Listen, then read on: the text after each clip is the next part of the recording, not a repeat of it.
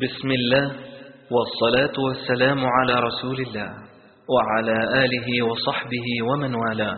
أما بعد، فيسر إخوانكم في تسجيلات السلف الصالح للإنتاج الإعلامي والتوزيع بالإسكندرية أن يقدموا لكم هذه المادة لفضيلة الشيخ مصطفى دياب. إن الحمد لله نحمده ونستعينه ونستغفره، ونعوذ بالله من شرور أنفسنا ومن سيئات أعمالنا، من يهده الله فلا مضل له ومن يضلل فلا هادي له، وأشهد أن لا إله إلا الله وحده لا شريك له، وأشهد أن محمدا عبده ورسوله صلى الله عليه وسلم. ثم أما بعد، نستكمل بمشيئة الله الكلام في قصة الصحابي الجليل عبد الله بن حذافة السهمي رضي الله عنه. وكنا قد تكلمنا في موقفه مع كسرى عظيم بلاد فارس، ثم هذه الليلة بمشيئة الله موقفه أيضا مع قيصر ملك الروم. وفي قصته مع قيصر ملك الروم، يعني بعض العلماء يقول بضعف هذه القصة، لكن كثير من العلماء يقول بصحتها مع اختلاف الألفاظ، لكن نحن نسرد هذه القصة على اعتبار أنها إيه يعني أقرب للصحة، وأنها ليست من أحاديث النبي صلى الله عليه وسلم، ولكنها حدث تاريخي فنحن أيضا نسرده. فذكرنا من موقفه مع كسرى ملك بلاد فارس أنه عندما ذهب إليه برسالة الرسول صلى الله عليه وسلم مزق هذا الرجل رسالة النبي صلى الله عليه وسلم، وكان من شأن الرسول عليه الصلاة والسلام أن دعا عليه مزق الله ملكه، مزق الله ملكه. كانت كلمة صغيرة جدا وبسيطة من الرسول صلى الله عليه وسلم، إن هو يدعو على الرجل كما مزق رسالته أن يمزق الله سبحانه وتعالى ملك هذا الرجل. وقد كان، فما هي إلا أيام وقتل هذا الرجل ومزق ملكه وتشتتت بلاده. بعد ما توفي الرسول صلى الله عليه وسلم بأعوام، وحكم عمر بن الخطاب رضي الله عنه خليفة المسلمين، حكم بلاد المسلمين، أراد أن يدفع جيوش المسلمين إلى بلاد الروم حتى ينشروا الإسلام وينشروا دين ربنا تبارك وتعالى. وكان ذلك ذلك في السنة التاسعة عشرة للهجرة، يعني سنة تسعة عشر هجرية. عمر بن الخطاب رضي الله عنه أعد جيشا كبيرا لغزو بلاد الروم، ولك أن تتخيل عندما يجهز المسلمون جيش ليغزو بلاد الروم. بلاد الروم هذه إمبراطورية عظيمة جدا، يعني أكبر من أمريكا دلوقتي وروسيا. فاكرين لما كانت روسيا ذات مكانة وذات هيبة، يقولوا أن هنا روسيا وهنا أمريكا القوتين العظمتين في العالم والباقي لا شيء، ولكن قدر الله عز وجل وانهار هذا الدب الأحمر، انتهت روسيا وبقي هذا الخنزير الآخر، وينتهي قريبا إن شاء الله.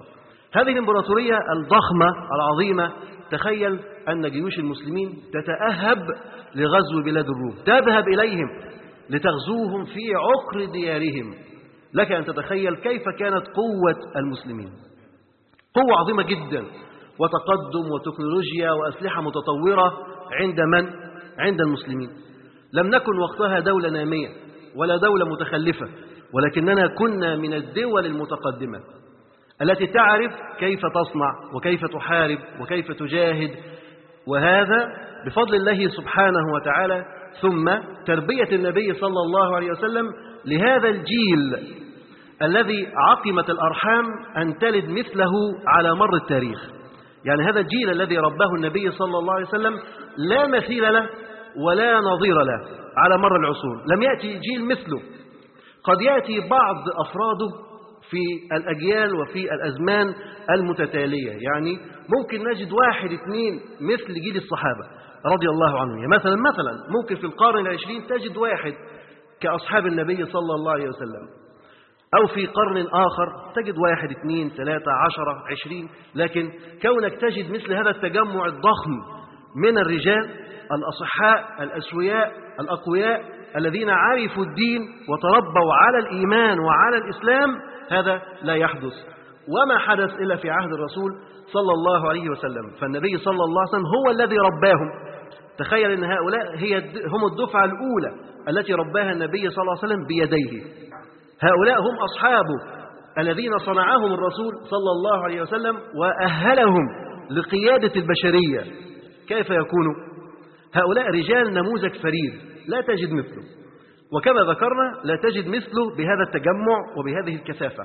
لكن ربما نجد أفراد على مر العصور. نجد مثلا في من مئة سنة أو من مئتين سنة أو خمسمئة سنة أو سنة ثلاثمئة وسنة مئتين وسنة الأعوام دي كلها ممكن نجد واحد اثنين عشرة عشرين، لكن مثل هذا التجمع من العلماء والربانيين والعباد والقادة لا نجد إلا في عهد الرسول صلى الله عليه وسلم. فقد ربى النبي صلى الله عليه وسلم أصحابه وأعدهم لقيادة البشرية، وهذه مهمة عظيمة جدا. النبي عليه الصلاة والسلام لماذا كان يربي هذا الجيل؟ ولماذا كان يعد هذا الجيل؟ هل كان يعد هذا الجيل ليفوز مثلا في الأولمبيات أو في الدورات الرياضية الكبرى، يدخل دورة سول ودورة بول وغيرها من الدورات الرياضية؟ هل كان يعد لهذا؟ ما كان يعدها لهذا. ما كان يعد الجيل مثلا لفن أو تمثيل أو غزو ثقافي، لا، لم يفعل ذلك النبي صلى الله عليه وسلم، ولكنه كان يعد الجيل لتغيير وجه الأرض. لتغيير وجه الأرض. تخيل هذه البشرية التي كانت تعبد الأصنام، النبي صلى الله عليه وسلم يريد أن يخرجها من عبادة الأصنام إلى عبادة الله تبارك وتعالى. هذه الرسالة كانت واضحة عندما تكلم بها ربعي بن عامر رضي الله عنه، قال إن الله ابتعثنا لنخرج العباد من عبادة العباد إلى عبادة رب العباد، ومن جور الأديان إلى عدل الإسلام. رسالة كانت محددة وواضحة، وكان يعرفها كل كبير وصغير من أصحاب الرسول صلى الله عليه وسلم. لكننا لو سألناك أنت اليوم ما هدفك؟ لا تعرف. ما هدفك من الدعوة؟ لا تعرف. لماذا تدعو لله عز وجل؟ لا تعرف. طب لماذا أنت تعيش؟ ربما أيضا لا تعرف. لما ضاعت الأهداف ضاعت كذلك الشخصيات، لا تجد لنفسك قيمة ولا وزن. وضاعت الأفراد وضاعت معها الأمم والجماعات. تجد أمتنا بأسرها لا وزن لها. لماذا؟ لا هدف لها، لا قيمة لها. فإذا كانت الأهداف ربانية وعظيمة كان الأشخاص كذلك ربانيون، وعلى قدر هذه المسؤولية. فالنبي صلى الله عليه وسلم ربى هذا الجيل، فجعله بعد ما كان جيل يرعى الغنم ويرعى الإبل جعلهم رعاة للأمم وهداة في الظلم. حول بهم وجه التاريخ وغير بهم وجه الأرض، وكانوا خير أمة أخرجت للناس كما ذكر ربنا تبارك وتعالى كنتم خير أمة أخرجت للناس. هذا هو الجيل الذي رباه النبي صلى الله عليه وسلم. ولذلك حق لأي إنسان أن يتمنى أن يرى فردا من أفراد هذا الجيل. أي واحد يتمنى أن هو يشوف واحد من أفراد هذا الجيل، يرى واحد فقط من خريجي هذه المدرسة بل الجامعة التي رباهم فيها النبي صلى الله عليه وسلم. أي واحد يتمنى أن يرى. وهذه كانت إحدى أمنيات ملك الروم، أن يرى واحد فقط من أصحاب الرسول صلى الله عليه وسلم. تخيل لما يكون قائد القوات المسلحة، القائد الأعلى للقوات المسلحة لجيش العدو، يريد أن يرى واحدا فقط من رجال النبي صلى الله عليه وسلم. لا يطمع أن يرى قائد، هو يريد أن يرى ولو جندي. جندي ينظر كيف غيره الإسلام، كيف رباه الإسلام، كيف نشأه الإسلام. يريد أن يتعرف على هذه الشخصيات التي تسترخص حياتها في سبيل الله تبارك وتعالى، هذه الشخصيات التي تستعذب الموت في سبيل الله. يعني تموت وترى أن الموت ده شيء عذب جميل طيب يريد منه مرة أخرى. حد مننا يتمنى أن هو يموت وبعدين يموت كمان مرة، ومن حلاوة الموت عايز يموت كمان مرة؟ ما ظنش. ده أنت ممكن تشوف بعض الصور للقتلى والموتى هنا أو هنا، تتخض وتتفجع وتخاف، ونفسك تبقى متقززة وخلاص مش عايز تشوف المناظر ديت وما تاكلش يومين، مش كده؟ لكن أصحاب النبي صلى الله عليه وسلم كانوا يحبون الموت أكثر من حبهم للحياة. كانوا يحبون الموت أكثر من حبهم للحياة. ولذلك هذه الحياة كانت رخيصة عندهم رضي الله عنهم. ولذلك جند المسلمين هؤلاء يقول أصبحوا في الدنيا رجال الآخرة. هم في الدنيا لكن أصبحوا في الدنيا رجال الآخرة، يطلبون بالدنيا الآخرة، وفي اليوم رجال الغد. هم يعيشون اليوم لكنهم يفكرون في مستقبل هذا الدين ومستقبل هذه الأمة. غدا كيف نكون؟ غدا أين نكون؟ لا تجزعهم المصيبة، ما يخافش من المصيبة، ما ترعبهوش، ما تخوفوش، لا تزعجوا المصيبة، ولا تبطرهم النعمة. لو رزقوا بمال بأموال لا يبتروا، لا يطغوا، ولكن التواضع وبذل هذا المال لله تبارك وتعالى. لا يشغلهم فقر، إنسان عنده فقر مدقع مش قادر يأكل، مش مشغول، يدرك أن الله سبحانه وتعالى سوف يرزقه. كان أحدهم يربط الحجر والحجرين على بطنه من قلة الطعام ولا يسأل الناس شيئا، لا يسأل الناس شيئا، ويدخل ويحارب. تذكرون أنتم في غزوة الخندق كانوا يحفرون الخندق ويربطون على بطنهم الحجر، والرسول صلى الله عليه وسلم يربط الحجرين، ومع ذلك كانوا يمارسون الحرب ويمارسون القتال وهم في شدة الجوع وشدة الفقر. الفقر لا يقف حائلا أمامهم. مش معنى أنه هو فقير يبقى خلاص مش هيحارب، فقير مش هيجاهد، فقير مش هيدعو إلى الله عز وجل، فقير مش هيتعلم، لا، هذه الحواجز لا تقف أمامهم رضي الله عنهم. ولا يطغيهم غنى، لو رزقوا بالمال يطغى، لا، هذا المال لا يسوي عنده شيء، يدرك أن هذا المال زينة ومتاع، وأن هذا المال يجب أن يصرفه لله تبارك وتعالى حتى يفوز بهذا المال. متى تفوز بهذا المال؟ إذا أنفقته لله سبحانه وتعالى. فكان المال لا يغني، لا يطغيهم. وكذلك التجارة لا تلهيهم، كانوا يتاجرون، ولكن هل التجارة تلهيهم؟ كانوا يذاكرون، مثلا أنتم تذاكرون، هل تلهيكم المذاكرة عن طاعة الله سبحانه وتعالى، عن الدعوة لله سبحانه وتعالى، عن تعلم الدين، عن حفظ القرآن؟ المفترض أن الإنسان لا تلهيه لا تجارة ولا مذاكرة ولا بيع ولا شراء ولا أهل ولا زوجة ولا أولاد، لا يلهيه ذلك عن البذل لدين الله تبارك وتعالى وتعلم دين الله عز وجل. لا تلهيهم تجارة ولا بيع عن ذكر الله. ولا ولا تسحقهم قوة، ليس هناك قوة وقتئذ على وجه الأرض تستطيع أن تأتي على آخرهم تستأصلهم، مش ممكن. ممكن ينهزموا مرة أو كده، لكن هل هناك قوة كانت على وجه الأرض وقتئذ قادرة على استئصال المسلمين؟ لا، لم يكن هناك قوة وقتئذ لهذا الأمر أبدا. ولا يريدون علوا في الأرض ولا فسادا، إذا حكموا فلماذا يحكموا؟ لإعلاء كلمة الله سبحانه وتعالى. لا يريدون علوا في الأرض ولا فسادا. هؤلاء هم جند المسلمين، هؤلاء هم جند محمد صلى الله عليه وسلم الذين رباهم وأسسهم صلى الله عليه وسلم. وغاية المربي اليوم، ماذا تريد أنت كمربي؟ تريد أن تخرج الأجيال وتعمل كذا، ماذا تريد؟ فقل وغاية المربي اليوم إنشاء جيل على نمط الصحابة رضي الله عنهم. أنت كمربي عايز تعمل إيه؟ أنت تريد أن تنشئ جيلا على نمط الصحابة رضي الله عنهم في عقيدتهم وفي فهم الكتاب والسنة وفي طاعتهم لله عز وجل وطاعتهم للرسول صلى الله عليه وسلم، في زهدهم في الدنيا وفي رغبتهم في الآخرة وبذلهم في الله عز وجل طلبا لمرضاته ورغبة في إعزاز دينه ونشر رسالته. أنت تريد إخراج جيل وتربية جيل على نمط جيل الصحابة، ربما لا يكون مثله، وذكرنا أننا قد لا نجد مثله، ولكن بالجهد والاجتهاد والاستعانة بالله تبارك وتعالى ربما يخرج منا واحد اثنين عشر مئات كجيل الصحابة رضي الله عنهم. فإذا حذونا حذوهم ولزمنا غرزهم ربما يخرج منا جيل مثلهم رضي الله عنهم. فتشبهوا إن لم تكونوا مثلهم، إن التشبه بالرجال فلاح. مش قادر تبقى زيهم، تشبه بيهم، اعمل زيهم، ربما تصل إلى مثل ما وصلوا إليه رضي الله عنهم. هؤلاء رضي الله عنهم كانت لهم مؤهلات أهلتهم ليقودوا البشرية.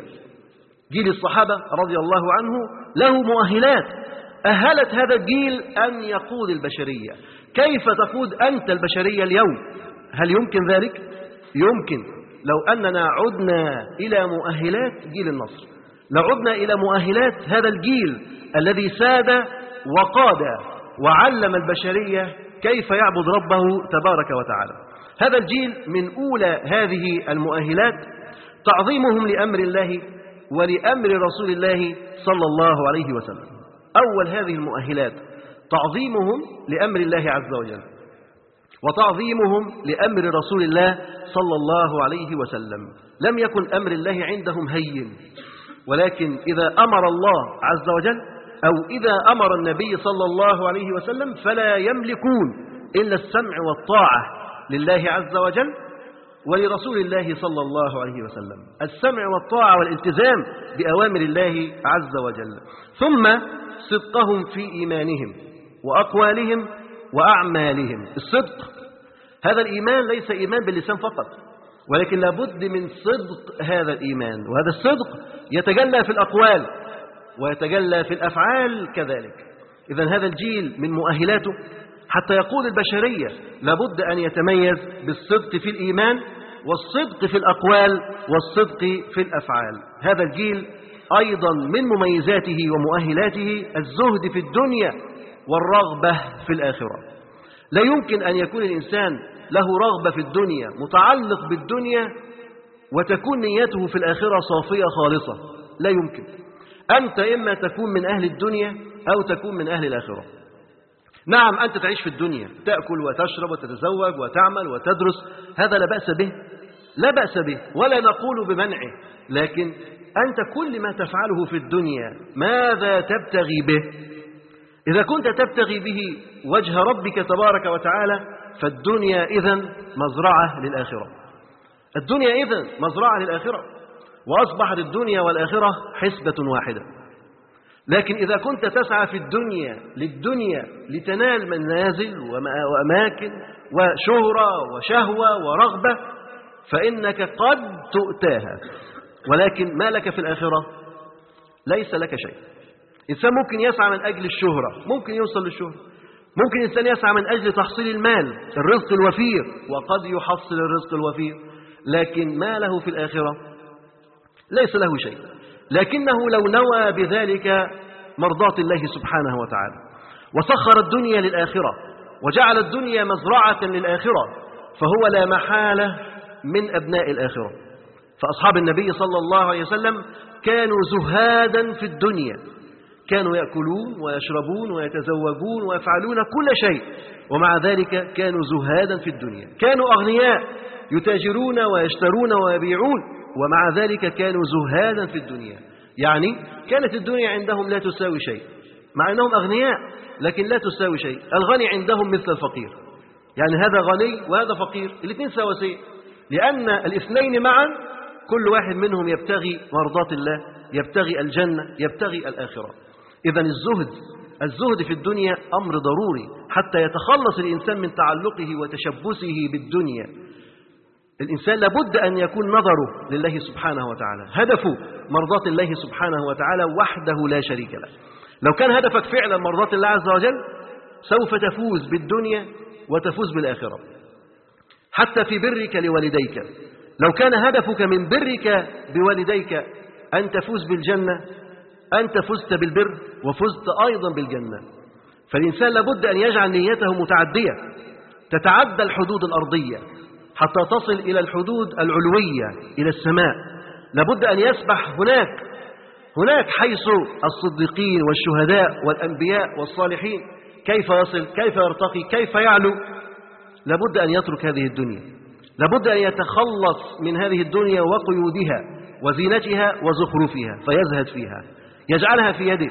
متى أراد أن يتركها تركها، ومتى أراد أن يأخذها أخذها، وإذا أخذها انتفع بها لله تبارك وتعالى فيبذلها في مرضاة الله عز وجل. فكان من مؤهلاتهم رضي الله عنهم الزهد في الدنيا والرغبة في الآخرة. ومن مؤهلاتهم الشجاعة النادرة والاستهانة بالحياة الدنيا، الشجاعة النادرة والاستهانة بالحياة الدنيا. تجد الواحد منهم يقف يعطي صدره للعدو. وفي غزوة أحد لما وقع النبي صلى الله عليه وسلم في هذه الحفرة قام أبو طلحة رضي الله عنه يدافع عن الرسول صلى الله عليه وسلم، وأخذ النبي صلى الله عليه وسلم من الناس النبل السهام وقال لهم ادفعوها لأبي طلحة. وكان أبو طلحة يرمي يرمي عن النبي صلى الله عليه وسلم، يقتل بالعشرات، وما استطاع أحد أن يصل إلى النبي صلى الله عليه وسلم، ويقول نحري دون نحرك يا رسول الله. وكانوا صادقين، ما كانوش كذابين. انت تقول فداك يا رسول الله، فداك أبي وأمي يا رسول الله، وانت كذاب لا تستطيع أن تبذل شيء للنبي صلى الله عليه وسلم. لكنهم ما كانوا هكذا، كانوا إذا قالوا نحري دون نحرك يا رسول الله صلى الله عليه وسلم وقفوا فعلا ودافعوا عن النبي. يقف أبو طلحة رضي الله عنه، ما أحد يستطيع أن يصل إلى الرسول صلى الله عليه وسلم وهو وحده يقع في حفرة، ما يستطيع أحد من العدو أن يصل إليه. كيف هذا؟ شجاعة متناهية، شجاعة متناهية. أخذ سعد رضي الله عنه يرمي بسهمه حتى يكسر عشرة أقواس، والنبي صلى الله عليه وسلم يقول له ارمي سعد بفداك أبي وأمي. انظر لما قوس يكسر منه عشر أقواس، يكسر من شدة الرمي، ويقول له ارمي سعد فداك أبي وأمي. شجاعة كانت متناهية. اليوم نرى الجبن ونرى الخور ونرى الضعف في الجيل. لماذا؟ لأنهم لم ينظروا إلى الآخرة. الارتباط بالدنيا، التعلق بالدنيا، حب الدنيا، هذا هو الداء، حب الدنيا وكراهية الموت. فإذا أحب الإنسان الدنيا وكره الموت لم يبذل، لم يضحي، لم يعرض نفسه كما يقولون للهلكة.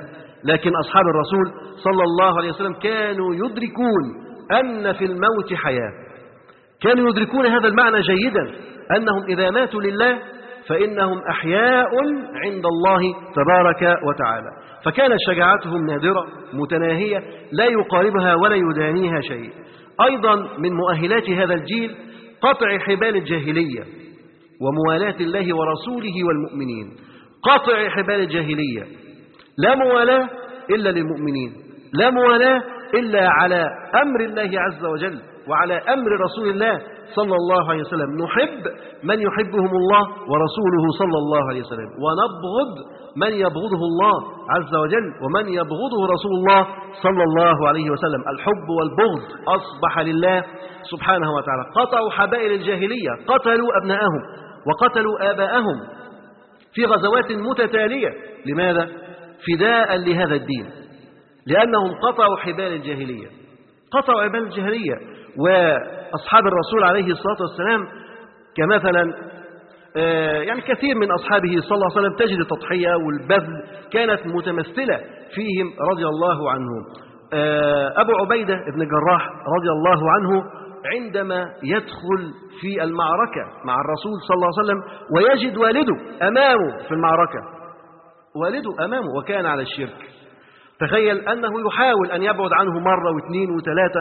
أبو عبيدة لا يريد أن يقتل والده، لا يريد أن يقتل والده. لماذا؟ ربما تكون هناك فرصة فيسلم الرجل ويدخل في الدين. لكن لما حال بينه وبين قتال المشركين، أبوه وقف في النص بقى حائل بينه وبين قتال المشركين، ضرب هامته بالسيف ففلقها في القتين. تخيل تخيل واحد ممكن يضرب بالسيف ضربة تكسر الواحد، تجيبه نصين، أمر صعب جدا.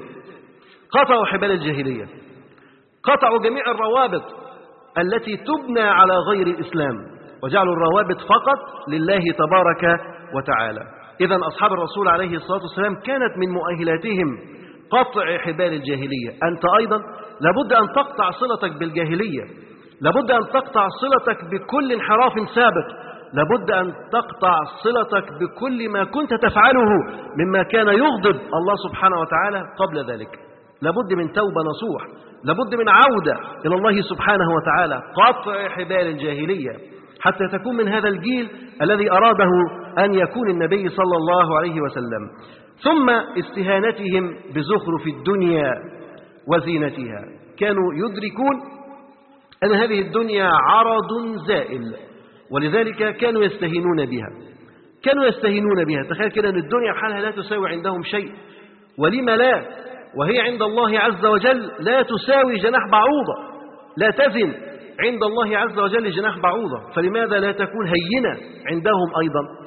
فهموا هذا المعنى وأدركوا أنها دنيا صغيرة قليلة حقيرة سرعان ما تنتهي، ولذلك عاشوا للآخرة فاستهانوا بالدنيا واستهانوا بزخارفها. لم يكن هم أحدهم أن يبني العقارات الفارهة، ولا أن يركب السيارات المتطورة، لم يكن همه ذلك، ولكن كانت أي دابة تكفيه وتغنيه، أي ملابس يلبسها تكفيه وتغنيه، لم يجري وراء الموضة في يوم من الأيام وينظر ما الجديد، لا ما الجديد في الملابس، ما الجديد في قصات الشعر، ما الجديد في الأحذية، ما الجديد في البنطلون، ما الجديد هنا وهنا، لم ينظروا لهذا، ولكن أدركوا أن هذه زخارف فانية، وأن هذه الأشياء كلها مآلها إلى المزبلة، بعد ما تبلى أين ترمى؟ في المزابل، ترمى في المزابل. أدركوا هذا المعنى، ولذلك باعوا الدنيا مبكرا واشتروا الآخرة، ففازوا بالدنيا وفازوا بالآخرة. أيضا من مؤهلاتهم حرصهم رضي الله عنهم على الاجتماع والوحدة ونبذهم للخلاف، حرصهم على الاجتماع والوحدة ونبذهم للخلاف. كانوا يدركون أن الله عز وجل قال واعتصموا بحبل الله جميعا ولا تفرقوا، إذا أمرهم بالاعتصام ونهاهم عن الفرقة، ولذلك كان هذا من أعظم المؤهلات، أن يتمسكوا بالوحدة، أن يكونوا يدا واحدة، أن يكونوا جماعة واحدة قوية. وأدركوا كذلك أن مكمن هذه القوة في هذه الوحدة، إذا اتحدوا أصبحوا قوة، إذا تفرقوا أصبحوا ضعافا. ولا تنازعوا فتفشلوا وتذهب ريحكم، إذا تفرقنا وتنازعنا ماذا يحدث؟ أصبحنا ضعاف، يستطيع كل فاجر أن يأخذنا وأن ينتقم وأن يفعل كذا وكذا وكذا. وإنما يأكل الذئب من الغنم القاصية، البعيدة عن أختها، البعيدة عن الجماعة، البعيدة عن مجموع الدعاة والعاملين لدين الله عز وجل. إذن ما أحرى بنا وما أهم وما أعظم أن نلتقي جميعا في عمل جماعي يربطنا، حتى نعمل لدين الله تبارك وتعالى يدا واحدة وقوة واحدة، نقوي بها هذا الدين ونقوي بها هذا العمل لله تبارك وتعالى. أما إذا عملنا أفراد أفراد فقط، كل واحد له عقل وله فكر وله قدرة وله إمكانيات، ولكن هل قدراتك وعقلك وإمكانياتك وحدها تكفي لتغطية المطلوب من الأمة؟ أمة كبيرة عريضة، كم تحتاج من الدعاة حتى يقوموا بتبليغ الرسالة؟ تحتاج إلى ملايين ملايين. كم من الدعاة الآن قادر على تبليغ الرسالة؟ أعداد ضئيلة جدا. لماذا؟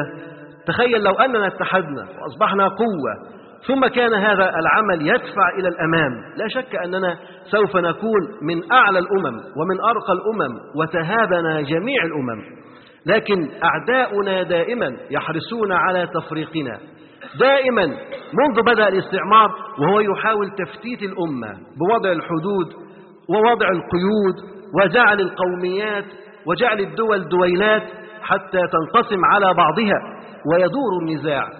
عمرك ما تسمع أن الحرب توقفت، ما سمعنا أن الحروب توقفت. دائما تجد هذه الدولة مع هذه الدولة حرب حدودية، هذه الدولة مع هذه الدولة حرب على الحدود، حدود أمطار أمطار، هذا يحتاج الأمطار دي عنده، هذا يحتاج الأمطار دي عنده. ماذا نفعل؟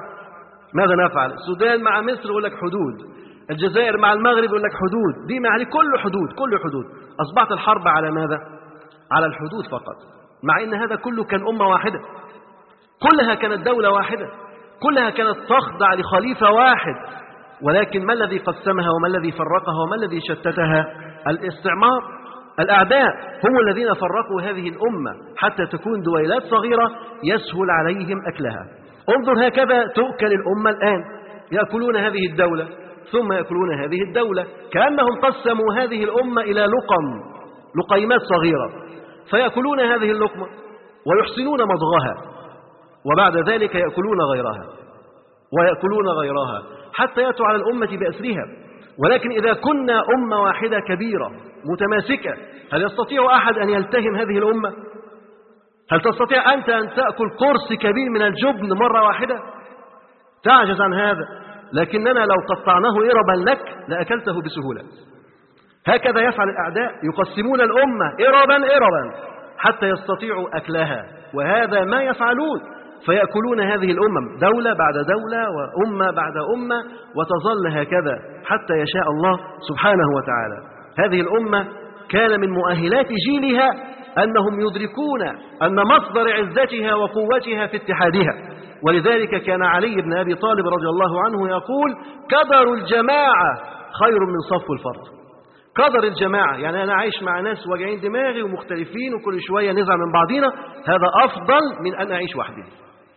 تخيل لو أنك تعيش مع مجموعة من إخوانك بين الحين والحين مشاكسات وكلمات، وهذا يزعل من هذا وهذا يغضب من هذا، هذا خير أم تجلس وحدك رائق البال؟ لا، أنت معهم أفضل.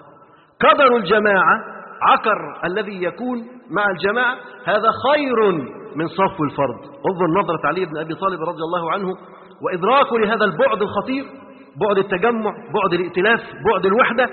قدر الجماعة خير من صف الفرد. من مؤهلاتهم رضي الله عنهم مصارعتهم إلى التوبة إذا بدر منهم الأمر، إذا بدرت منهم المعصية كانوا يسارعون إلى التوبة، كانوا يستغفرون ربهم تبارك وتعالى. أولا كانوا يدركون أنهم أذنبوا ثم يحدثون للذنب توبة. ولكننا في مصيبة الآن، نذنب ولا ندرك أننا أذنبنا، وبالتالي لا نتوب إلى الله عز وجل. الناس أصبحوا من كثرة ذنوبهم لا يتذكرون الذنوب. يعني لو قلت لك مثلا ما, ما الذنب الذي فعلته بالأمس؟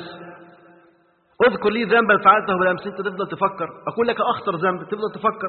لماذا تفكر؟ لان الذاكره مملوءه بالذنوب، هي ليست خاليه، هي مملوءه. تقول اقول لك ايه، كذا ولا كذا ولا كذا ولا كذا، هذا يوم، اليوم اللي قبله. اقول لك طيب تفتكر الذنب اللي انت عملته من اسبوع، يا الواحد فاكر اكل ايه امبارح، مش كده؟ لا، اصحاب الرسول عليه الصلاه والسلام كانوا اذا اذنبوا تذكروا الذنب، لا ينسون ذنوبهم، لا ينسون ذنوبهم رضي الله عنهم. رجل رجل من التابعين يذكر ذنبه بعد أربعين سنة، كان رائق الحال، كان غنيا، ثم أصبح فقيرا بين عشية وضحاها، فوقف يفكر ويذكر من حوله، فيقول لهم إني لأعلم الذنب الذي أصبحت به فقيرا. فطبعا يسألون وما الذنب؟ قالوا لقد قلت لرجل منذ أربعين سنة يا مفلس، فأنا الآن مفلس. تخيل واحد فاكر إنه قال لواحد من أربعين سنة يا مفلس، يا معكش حاجة، يا غلبان، فأصبح فقيرا لا مال عنده. هل أنت تذكر ذنبك منذ سنة؟ كانوا إذا أذنبوا تابوا وأحدثوا للذنب توبة، وصلاة وصيام وصدقة وأعمال بر كثيرة. صيام وصدقة وأعمال بر كثيرة على ذنب واحد. ولذلك كان قلما يقع في الذنب، لأنه هو لسه ما زال ما زال يتوب إلى الله سبحانه وتعالى، يعني يحدث توبة واستغفار وصلاة وصيام وصدقة وأعمال بر كثيرة. بس كنت أنت لسه عمال تصوم من الذنب بتاع امبارح وتتصدق من الذنب بتاع امبارح، هتعمل ذنب النهارده؟ صعب صعب أن الإنسان يبادر بهذه الذنوب، لأنهم كانوا يذكرون ذنوبهم، ولكنهم كانوا يتوبون من هذه الذنوب ويسرعوا في التوبة، لأنهم يعلموا أن الله سبحانه وتعالى يقبل توبة العبد إذا عاد إليه. فكانوا إذا ظلموا أنفسهم ذكروا الله، بمجرد ما يظلموا أنفسهم ويدركوا أنهم أخطأوا وأذنبوا كانوا مباشرة يرجعوا إلى الله سبحانه وتعالى ويتوبوا ويؤوبوا إليه سبحانه وتعالى. فكان من مؤهلاتهم مصارعتهم رضي الله عنهم إلى التوبة. والإنسان لابد يكون عبد رجاع، لابد أن يكون خطاء، يرجع إذا أخطأ، يرجع ويتوب إلى الله، يعلم أن له رب يعرف الذنب ويأخذ بالذنب ويغفر الذنب. ولذلك لا يتكبر لا يتكبر بل يرجع إلى ربه وينكسر وينكسر لله عز وجل، ويصلي ويصوم ويتصدق ويحدث أعمال بر كثيرة حتى يقبل منه. أيضا من مؤهلاتهم رضي الله عنهم تكافلهم فيما بينهم ومواساتهم لإخوانهم. التكافل التكافل هذا لا يأكل وهذا جوعان. كانت عائشة رضي الله عنها يأتيها الطعام فتدفعه إلى البيت الآخر ويدفعه إلى البيت الآخر والبيت الآخر وهكذا. عائشة رضي الله عنها لما أرسل إليها أربعمائة درهم فأنفقتها جميعا، فقالت لها الخادمة لو تركت لنا درهما نشتري به طعاما، فقالت لو ذكرتني لفعلت. تخيل نفس نفسها تقول لها لو ذكرتني لفعلت. كانت تحدث تكافلا اجتماعيا، تدرك أن هناك أيتام وفقراء ومساكين يحتاجون إلى المال، فكانت تدفعه هنا وهنا وهنا. وهذا الرجل الذي تهدى إليه رأس شاة، رأس شاة ما بها من اللحم، رأس شاة ما بها شيء، تهدى إليه رأس شاة فيدفعها إلى بيت، والبيت عندما تصل إليه يدفعها إلى بيت آخر، والبيت الآخر يدفعها إلى بيت آخر، سبعة أبيات. تخيل لما رأس شاة تدور على سبع بيوت، كل واحد منهم يدرك أن جاره أولى به منها فيدفعه إليه. فيدفعها إليه فترجع للأول، معنى كأن هم عارفين بعضهم كويس إن ده فقير وده يستاهل وده يستحق، ولذلك هذا يدفع لهذا وهذا يدفع لهذا وهذا لهذا، حتى ترجع مرة أخرى للأول الذي أنفقها. انظر كيف كانوا يتكافلون. والنبي صلى الله عليه وسلم يقول: من كان عنده فضل زاد فليعد به على من لا زاد عنده. اللي عنده زاد زيادة يعمل فيه يديله اللي ما عنده زاد. من كان عنده فضل ظهر فليعد به على من لا ظهر عنده. عندك مثلا دابة بتركبها زيادة، تعمل ايه؟ تديها لواحد ما عندوش حاجة يركبها، حتى يكون هناك تكافل اجتماعي بين أصحاب الرسول صلى الله عليه وسلم. من مؤهلاتهم أيضا اتهامهم أنفسهم دائما بالتقصير، دائما يتهمون أنفسهم بالتقصير. ما يقولش إن أنا كامل، لا، يقول إن أنا عندي نقص، يتهم نفسه دائما إنه مقصر، أنه ما أدى، أنه ينبغي أن يبذل أفضل من ذلك. فإذا اتهم نفسه بالتقصير أحسن. إنسان لما يتهم نفسه بالتقصير يحسن في المراحل الجاية. لما تقول أنا ضعيف وعايز أتقوى، يبقى أنت ستمارس ما يقويك. أما إذا قلت لنفسك أنك قوي، هل تبذل مجهود لزيادة القوة؟ لن تبذل مجهود. فكانوا رضي الله عنهم يتهمون أنفسهم بالتقصير الدائم، دائما مقصرين. لكن هذا التقصير لا يدفعهم إلى الحزن ولا يدفعهم كذلك إلى اليأس. نعم مقصرين، ولكن هل نيأس؟ هل نجلس؟ هل لا نتحرك؟ المقصر يبذل، المقصر يحاول أن يطور نفسه، يحاول أن يرجع إلى ربه سبحانه وتعالى حتى يرفع عن نفسه هذا التقصير. كون الإنسان مقصر لا يعني أنه يجلس في بيته ولا يصيبه الاكتئاب ولا يتحرك من مكانه، لا، الإنسان المقصر لابد أن هو يرجع إلى ربه ويتوب إلى الله سبحانه وتعالى. وكان من مؤهلاتهم كذلك استعلاء الإيمان في قلوبهم، استعلاء الإيمان في قلوبهم. هذه البنود الأخيرة تلزمنا في هذه القصة جيدا. استعلاء الإيمان في نفوسهم، يعني إيمانهم في نفوسهم عالي جدا، يشعرون بأن لا شيء أعلى منهم بإيمانهم، لا شيء أفضل منهم بإيمانهم، وأنهم على رؤوس العالم الكافر بإيمانهم. يشعرون أن الإيمان له مكانة وله عزة. أنت تبقى مسلم وتبقى ذليل وتبقى منكسر وتبقى تتوارى. لماذا تتوارى؟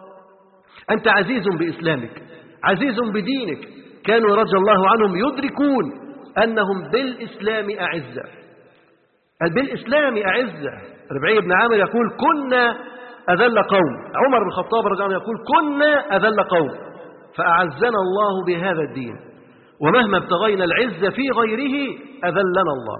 عمر بن الخطاب رضي الله عنه لما ذهب يفتح بيت المقدس ويأخذ مفاتيحه، فأبو عبيدة بن جراح لما رآه يخوض في مخاضة فيها الماء، فيعني ضايقه هذا المنظر.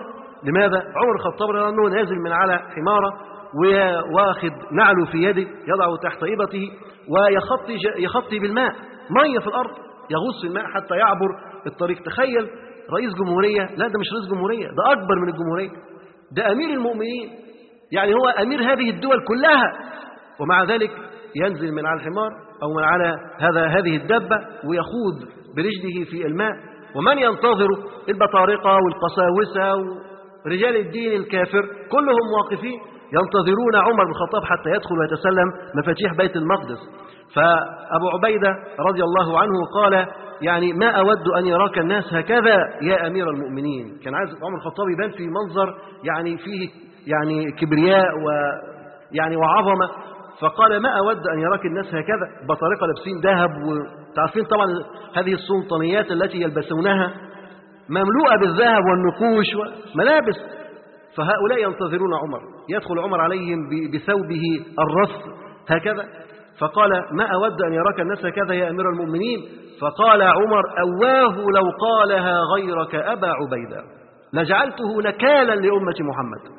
يعني لولا المعزة والمحبة اللي بين عمر وبين أبو عبيدة كان جعله نكال لأمة محمد. يعني كان يعني ذاقه العذاب بسبب هذه الكلمة. فقال كنا أذل قوم فأعزنا الله بهذا الدين بهذا الدين ومهما ابتغينا العز في غيره أذلنا الله. الإنسان مش ممكن يبقى عزيز بالثوب الذي يلبسه ولا بالنعل الذي يلبسه، ولكن عزتك أنت بدينك. بعض الناس يقيسون مكانة الآخرين بأحذيتهم بنعالهم، يقول لك أنت لابس حذاء موديل إيه؟ جلد طبيعي ولا يعني هو هيفرق إيه جلد طبيعي من جلد حمير؟ هيفرق إيه؟ لا فرق، هذا حذاء وهذا حذاء.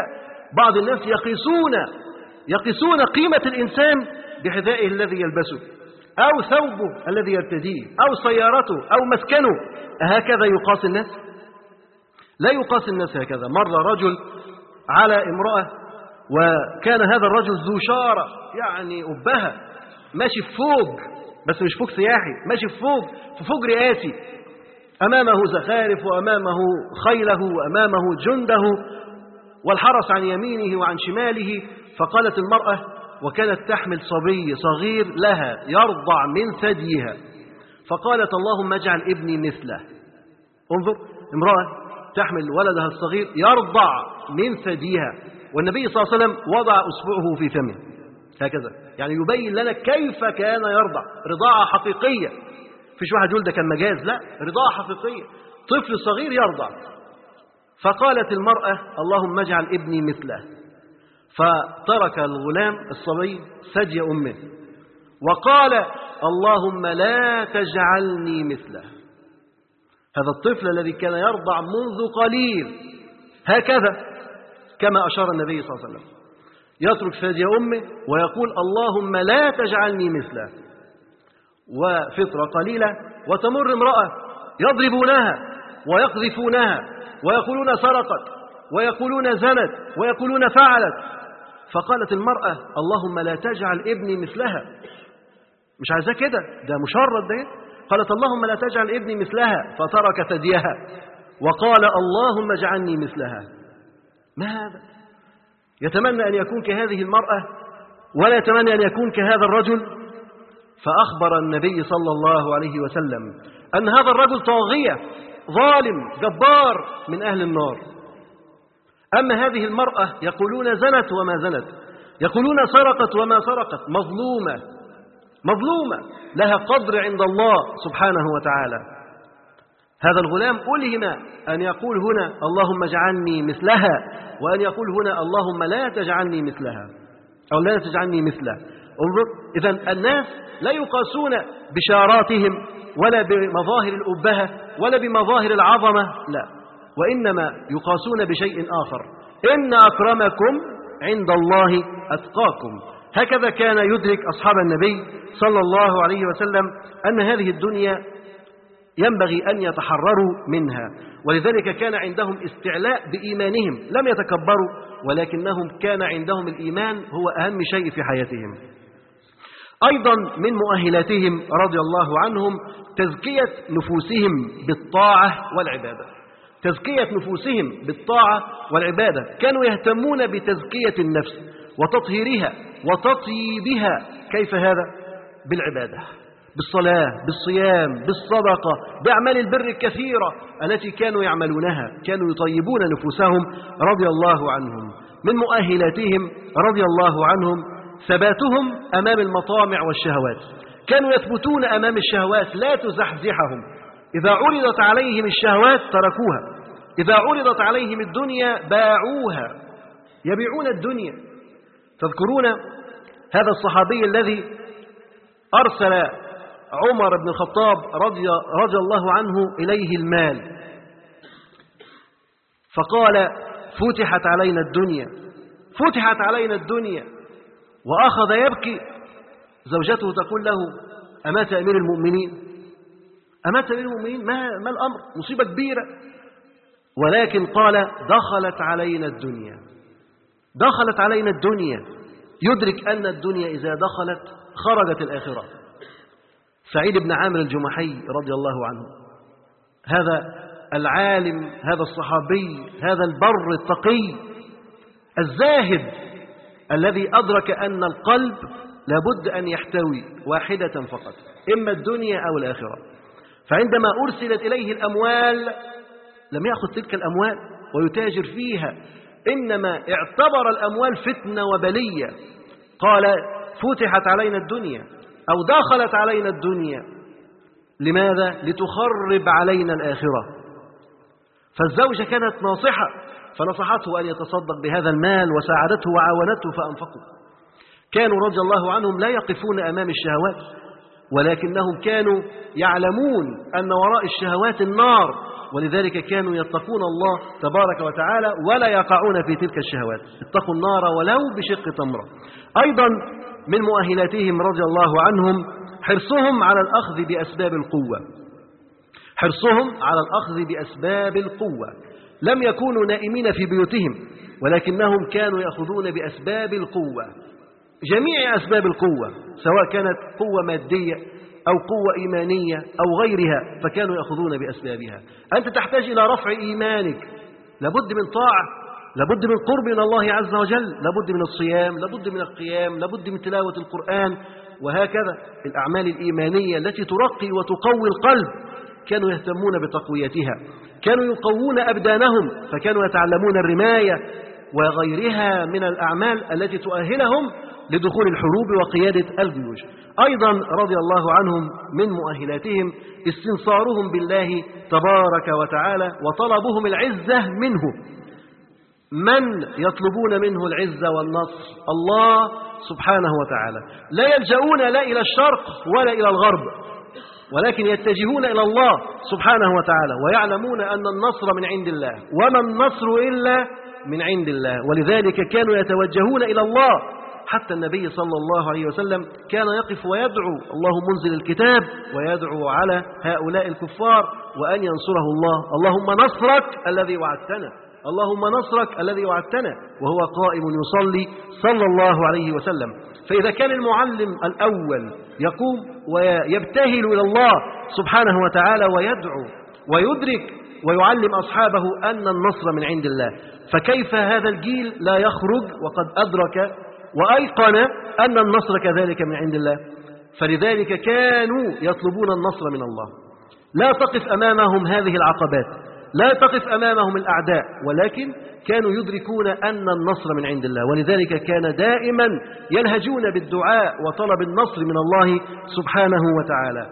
ثقتهم كذلك بأن الله ناصرهم، إن الله يدافع عن الذين آمنوا. عندهم هذه العقيدة ثابتة. من الذي يدافع عنك؟ من الذي يؤيدك؟ من الذي ينصرك؟ من الذي ينقذك؟ من الذي يخرجك من الظلمات إلى النور؟ الله سبحانه وتعالى. إن الله يدافع عن الذين آمنوا.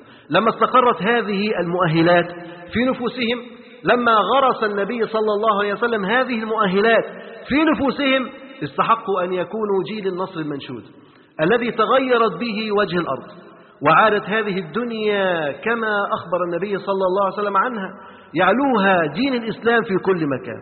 والنبي صلى الله عليه وسلم قال: إن الله زوى لي الأرض فرأيت مشارقها ومغاربها، وإن ملك أمتي سيبلغ ما زوي لي منها. انظر اتساع هذه الرقعة، دعاء النبي صلى الله عليه وسلم وإخبار الرسول صلى الله عليه وسلم بمن تحقق هذا النصر، بهذا الجيل الذي أهله الرسول صلى الله عليه وسلم، بهذا الجيل الذي تثبت وتأكد وتمسك بهذه المؤهلات فعاش بها، فكان قرآنا يعيش على الأرض، فكان قرآنا يترجم في سلوكهم وأقوالهم وأفعالهم رضي الله عنهم. لا يناقضون كتاب الله ولا يناقضون سنة رسول الله صلى الله عليه وسلم. هذه كانت مؤهلات هذا الجيل العظيم الذي استحق أن يكون خير جيل أخرجه الله عز وجل لهذه الأمة. ولذلك كما ذكرنا حق لأي رجل من أعداء الإسلام أن يتمنى أن يرى رجلا واحدا من جيل محمد صلى الله عليه وسلم. فيقول هنا هذه القصة مع قيصر الروم، يقول: لقد كان لقاؤه لقيصر في خلافة عمر بن الخطاب رضي الله عنه. لقاؤه مع قيصر الروم فكان في خلافة عمر رضي الله عنه. وعمر رضي الله عنه يختار عبد الله بن حذافة السهمي لكي يذهب إلى قيصر الروم. لماذا عبد الله بن حذافة السهمي؟ لماذا عبد الله بن حذافة السهمي؟ حد يقول لنا؟ ها؟ أيوة، لأنه أرسله النبي صلى الله عليه وسلم سفيرا إلى بلاد فارس، لأنه رجل مجرب مجرب خاض التجربة قبل ذلك، حاور الملوك قبل ذلك. عمر رضي الله عنه لا يقود الأمة فيهلك يهلك القادة وينحي القادة القدماء، لا، بل يستفيد من كل رجل في هذه الأمة. نحن في عالمنا إذا قاد رجل الأمم ماذا يفعل؟ تصفية حسابات مع القدماء، مش كده؟ إذا كان هو مثلا حزب محافظ يقوم جاي يصفي حساباته مع حزب الديمقراطي مثلا يعني، أو حزب الليبرالي يصفي حساباته مع الحزب الشيوعي اللي كان حاكم، ده يصفي حساباته مع ده، والعملية تنتهي بموت المفكرين وكذا وكذا. لكن عمر رضي الله عنه يدرك أن الهدف عظيم وهو نشر هذا الدين، ويدرك أن هؤلاء الصحابة هم خير جيل ربهم النبي صلى الله عليه وسلم، فيعرفهم واحدا واحدا، ويدرك أن لكل واحد منهم مهمة يستطيع أن يقوم بها. ولذلك اختار عبد الله بن حذافة السهمي ليذهب مع هذا الجيش، فخرج عبد الله بن حذافة السهمي وهو واحد واحد من الجيش. يقول: ففي السنة التاسعة عشر للهجرة بعث عمر بن الخطاب جيشا لحرب الروم فيه عبد الله بن حذافة السهمي، وكان قيصر عظيم الروم قد تناهت إليه أخبار جند المسلمين. وصلت ليه أخبار المسلمين، اللي هو قيصر ده ملك الروم سمع عن جند المسلمين بيعملوا كذا وكذا وكذا، حاجات عجيبة وغريبة.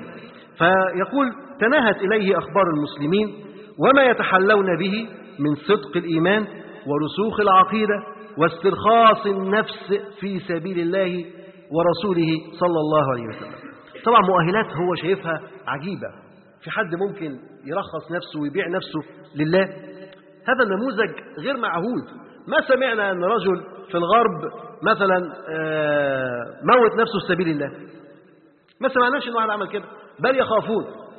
أنت عندما تسمع عن أي حرب أمريكية أو أوروبية أو غيرها تجد من يكون في الصفوف الأولى، من المشاة، إما مثلا المستوردين من الدول الفقيرة النامية، يجيبوا ناس من أفريقيا وناس من هنا وناس من هنا بالفلوس مرتزقة، يسموها مالينز ولا إيه؟ مارينز، يضعونها في الصفوف الأولى، ليسوا من أهل جنسيتهم ولا ملتهم ولا قبيلتهم، يضعونهم في الصفوف الأولى ويدخلوا المعركة، وهم دول اللي يموتوا ويتقتلوا. ولذلك لا تستغرب عندما مثلا تسمع أن طائرة كبيرة تحمل يعني رجال جيش كتير جدا انفجرت، ويقول: ولم يمت إلا أمريكي واحد. ليه؟ الطائرة كانت مالها مصفحة؟ لا، هي كلها ما فيهاش أمريكان، هو أمريكي واحد والباقي كله جايبينه من بره، الباقي جوه كله من أفريقيا ومن أثيوبيا ومن هنا ومن هنا ومن هنا. لكن مين اللي عنده الشجاعة أن هو يقاتل؟ مفيش. لا تجد من يستطيع أن يقاتل ويقف أمام ساحات القتال. لماذا يموت؟ يعني هو يحسبها لنفسه، لماذا يموت؟ في سبيل أي شيء يموت؟ لا، هو لا يبيع نفسه، لأن الدنيا هي غايته، الدنيا هي أسمى أمانيه، الدنيا هي هدفه، لماذا يموت؟ ولذلك إذا دخل حرب يصاب باكتئاب ويصاب بأمراض الحروب المشهورة. لماذا؟ لأنه لا يريد أن يموت. لكن ما سمعنا أن رجلا من المسلمين في عهد الرسول عليه الصلاة والسلام تنحى عن الحرب أو غادر الجيش، ما سمعنا، مش ممكن. لماذا؟ لأنهم يدخلون الحرب وهم يريدون الموت، يريدون الموت، نعم يريدون الموت، لأننا كما ذكرنا هم يدركون أنها الشهادة وأنهم أحياء عند الله، ولذلك يبيعون أنفسهم لله تبارك وتعالى.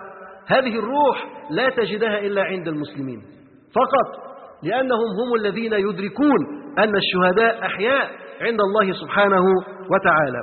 فنما إلى علم هذا الرجل أن المسلمين وجند المسلمين يتحلون بالصدق والإيمان ورسوخ العقيدة واسترخاص النفس في سبيل الله، فأمر رجاله إذا ظفروا بأسير من أسرى المسلمين أن يبقوا عليه وأن يأتوه به حيا.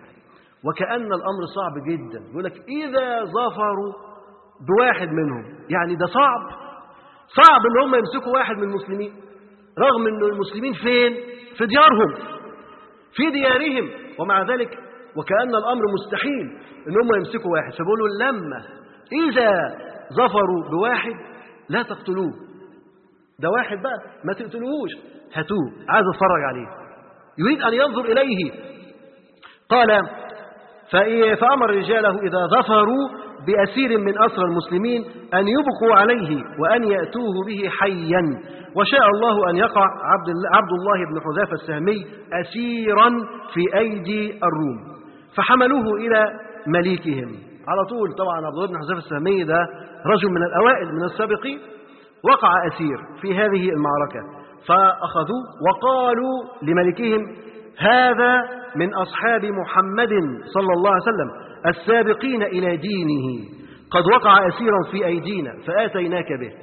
بيقولوا له ده واحد من مين؟ ده من أصحاب محمد صلى الله عليه وسلم الأولين، ده من الجيل الأول، ده من الرعيل الأول. كيف عرفوا هذا؟ عرفوا كده منين؟ سلاح استخباراتي عالي للدرجة دي إنهم يعرفوا كل واحد ده مكانته إيه في ال عبد الله بن حذافة السهمي رجل مميز، رجل مشهور، رجل معروف، لما يتمسك ويتسأل عنه مين ده؟ ده عبد الله بن حذافة السهمي، ماذا ما يساوي عند عند المسلمين؟ يبقى ليه مكانه، ليه مقدار، ليه قدر. فهم ظفروا بواحد وكان عبد الله بن حذافة السهمي رضي الله عنه، فأخذوه وذهبوا إلى ملكهم قالوا إن هذا من أصحاب محمد صلى الله عليه وسلم السابقين إلى دينه، قد وقع أسيرا في أيدينا فآتيناك به. هم أخذوه سألوا عنه مين ده مين ده، وكأن هناك تواصل بين أجهزة الاستخبارات العالمية، ده يبلغ ده وده يبلغ ده، مسكوا واحد هناك يسألوا عنه هنا يلاقوا ليه أخبار.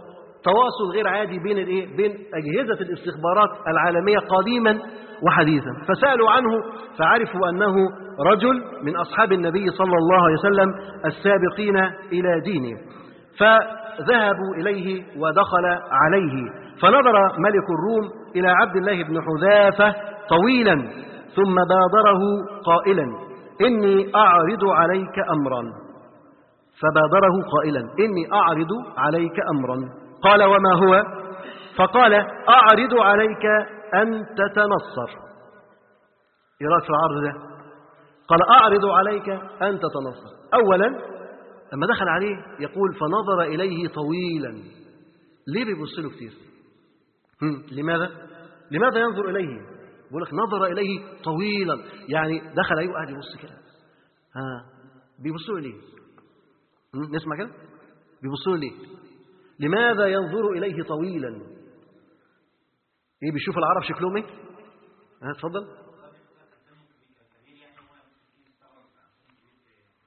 عجوز يعني؟ لا مش مش قوي كده. نعم بيخوفوا، يعني عايز تقول ان قيصر الروم بيخوف عبد الله بن حذافة؟ ده عبد الله بن حذافة داخل متسلسل بالسلاسل، عارف انت الكلبشات جاي متجنزر بالجنازير وشادينه ومدخلينه جوه، هيخاف من مين؟ خلاص عبد الله بن حذافة متسلسل، يعني مفيش هروب. أي نعم يريد أن يستنبط، يشوف هذه هذه الشخصية الجرأة فيها فين، الشجاعة فيها فين، الإقدام فيها، الأخلاق التي سمعها هل هي تبدو واضحة في ملامح هذه الشخصية ولا غير ذلك. فنظر إليه طويلا يتدبر في بيعه لنفسه، واحد زي ده بيبيع نفسه، يتدبر في إقدامه وحربه، يتدبر في كذا وكذا وكذا، واقف يتفرج، يسترجع الذكريات، يسترجع الأخبار التي سمعها عن هذا المجتمع، مجتمع المسلمين. هؤلاء الناس ضربوا أكبال الإبل حتى يصلوا إليه في بلاده، ما هذه المسافات الطويلة التي قطعوها ليحاربوه في عقر داره؟ من هؤلاء؟ ما هي صفتهم؟ أقوياء. ينظر إليهم، ينظر إلى هذه الدنيا التي أتوا بها، جسمه شكله إيه، مفاهيمه شكلها إيه، أخلاقه، سلوكه، كيف يقف أمام ملك الروم؟ هل يقف مرتجف خائف؟ أنت إذا وقفت أمام شرطي في كمين كيف يحدث لك؟ رجلك تخبط في بعضيها ومش عارف إيه كده، والبطاقة نسيتها في البيت، وده كمين شرطي. ده واقف قدام قيصر الروم ومتسلسل بالسلاسل، يعني ماذا بعد؟ بعد ذلك إما يقتله أو يفعل أي شيء، ومع ذلك يقف يعني مرفوع القامة مشدود الهامة رضي الله عنه. فنظر إليه طويلا ثم قال له أعرض عليك أمرا، فقال: وما هو؟ فقال: أعرض عليك أن تتنصر. بدأ بالحوار الهادئ، ودي طبيعة الحوارات. إيه الأول بيبدأ حوار هادي، يبدأ يتكلم معاك كلمتين هاديين، جابوا نتيجة خلاص يبقى وصل للنتيجة، ما جابوش نتيجة يبقى هناك وسائل أخرى يستخدمها قيصر الروم للوصول إلى أهدافه.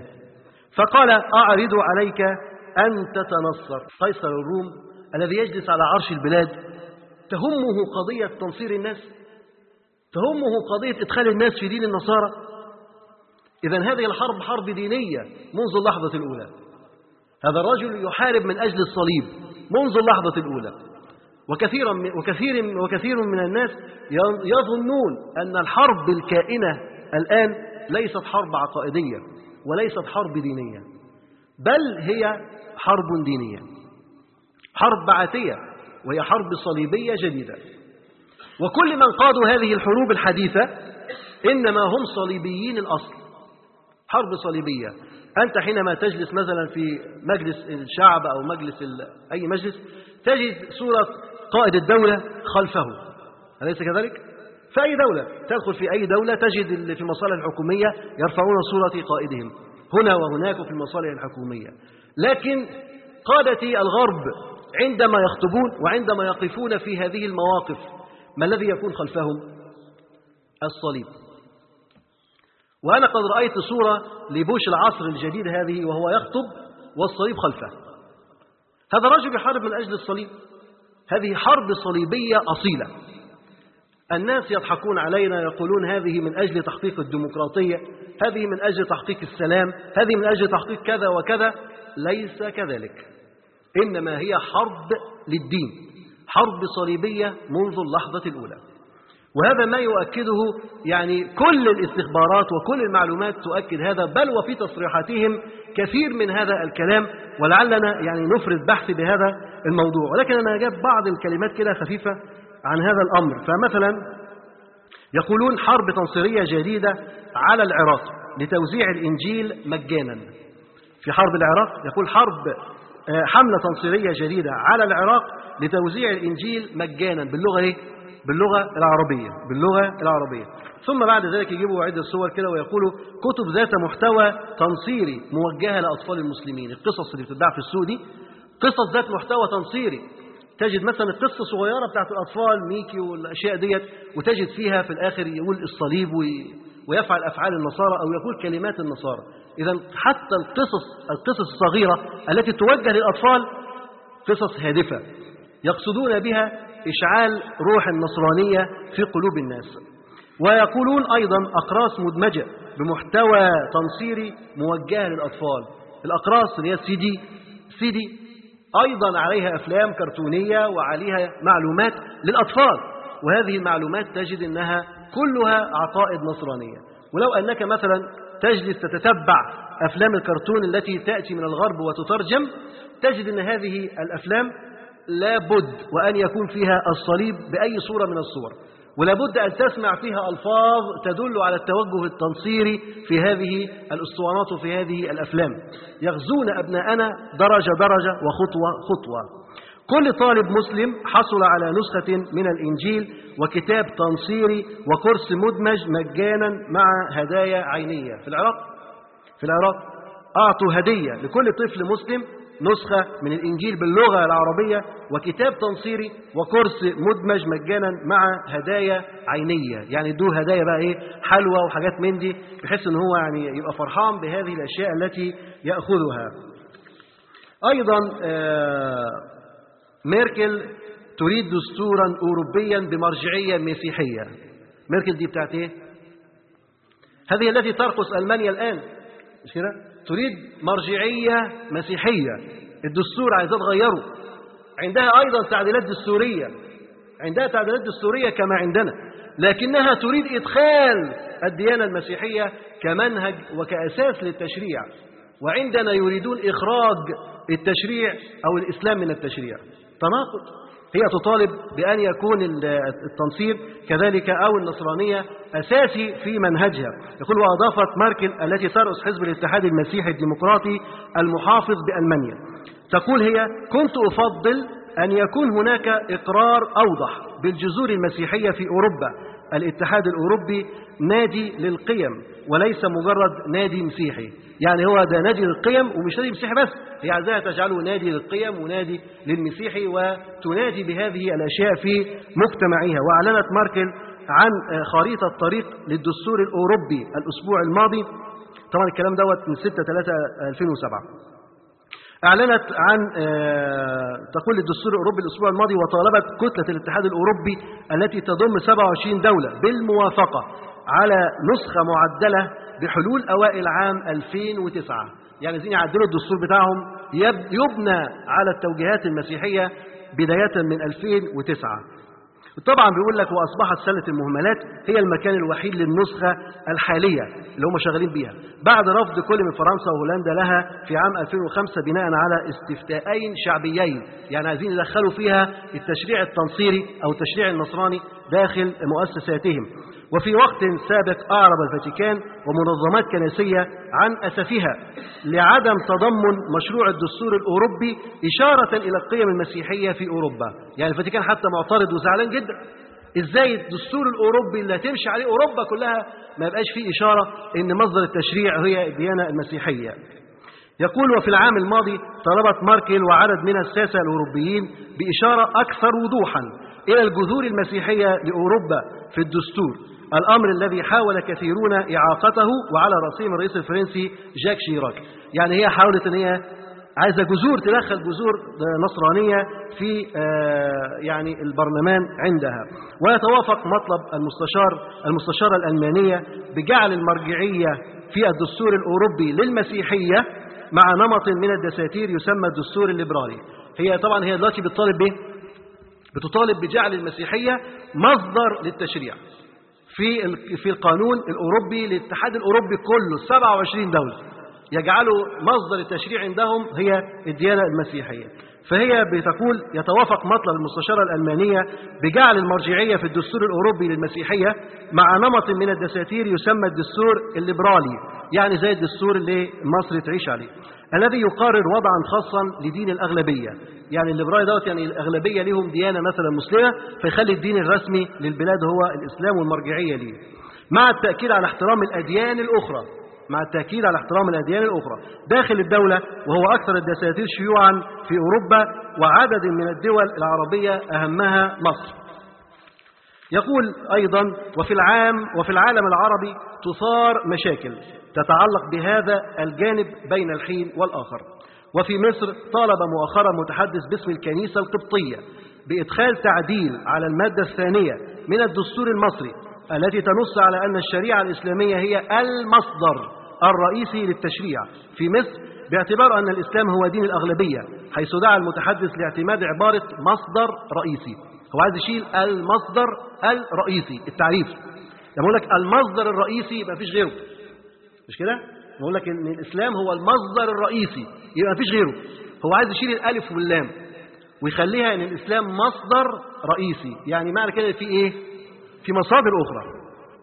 وده طبعا متحدث باسم الكنيسة القبطية بيطالب بإدخال تعديل على المادة الثانية من الدستور المصري التي تنص على أن الشريعة الإسلامية هي المصدر الرئيسي للتشريع في مصر، باعتبار أن الإسلام هو دين الأغلبية، حيث دعا المتحدث لاعتماد عبارة مصدر رئيسي بدعوى أن ذلك أضمن لحقوق الأقباط. وقد أثار هذا المطلب تحفظات مفكرين أقباط، يعني حتى الأقباط مش عاجبهم، يعني هم بيعترضوا على كلامه، عايزين يفضل الإسلام زي ما هو دين رسمي في البلاد.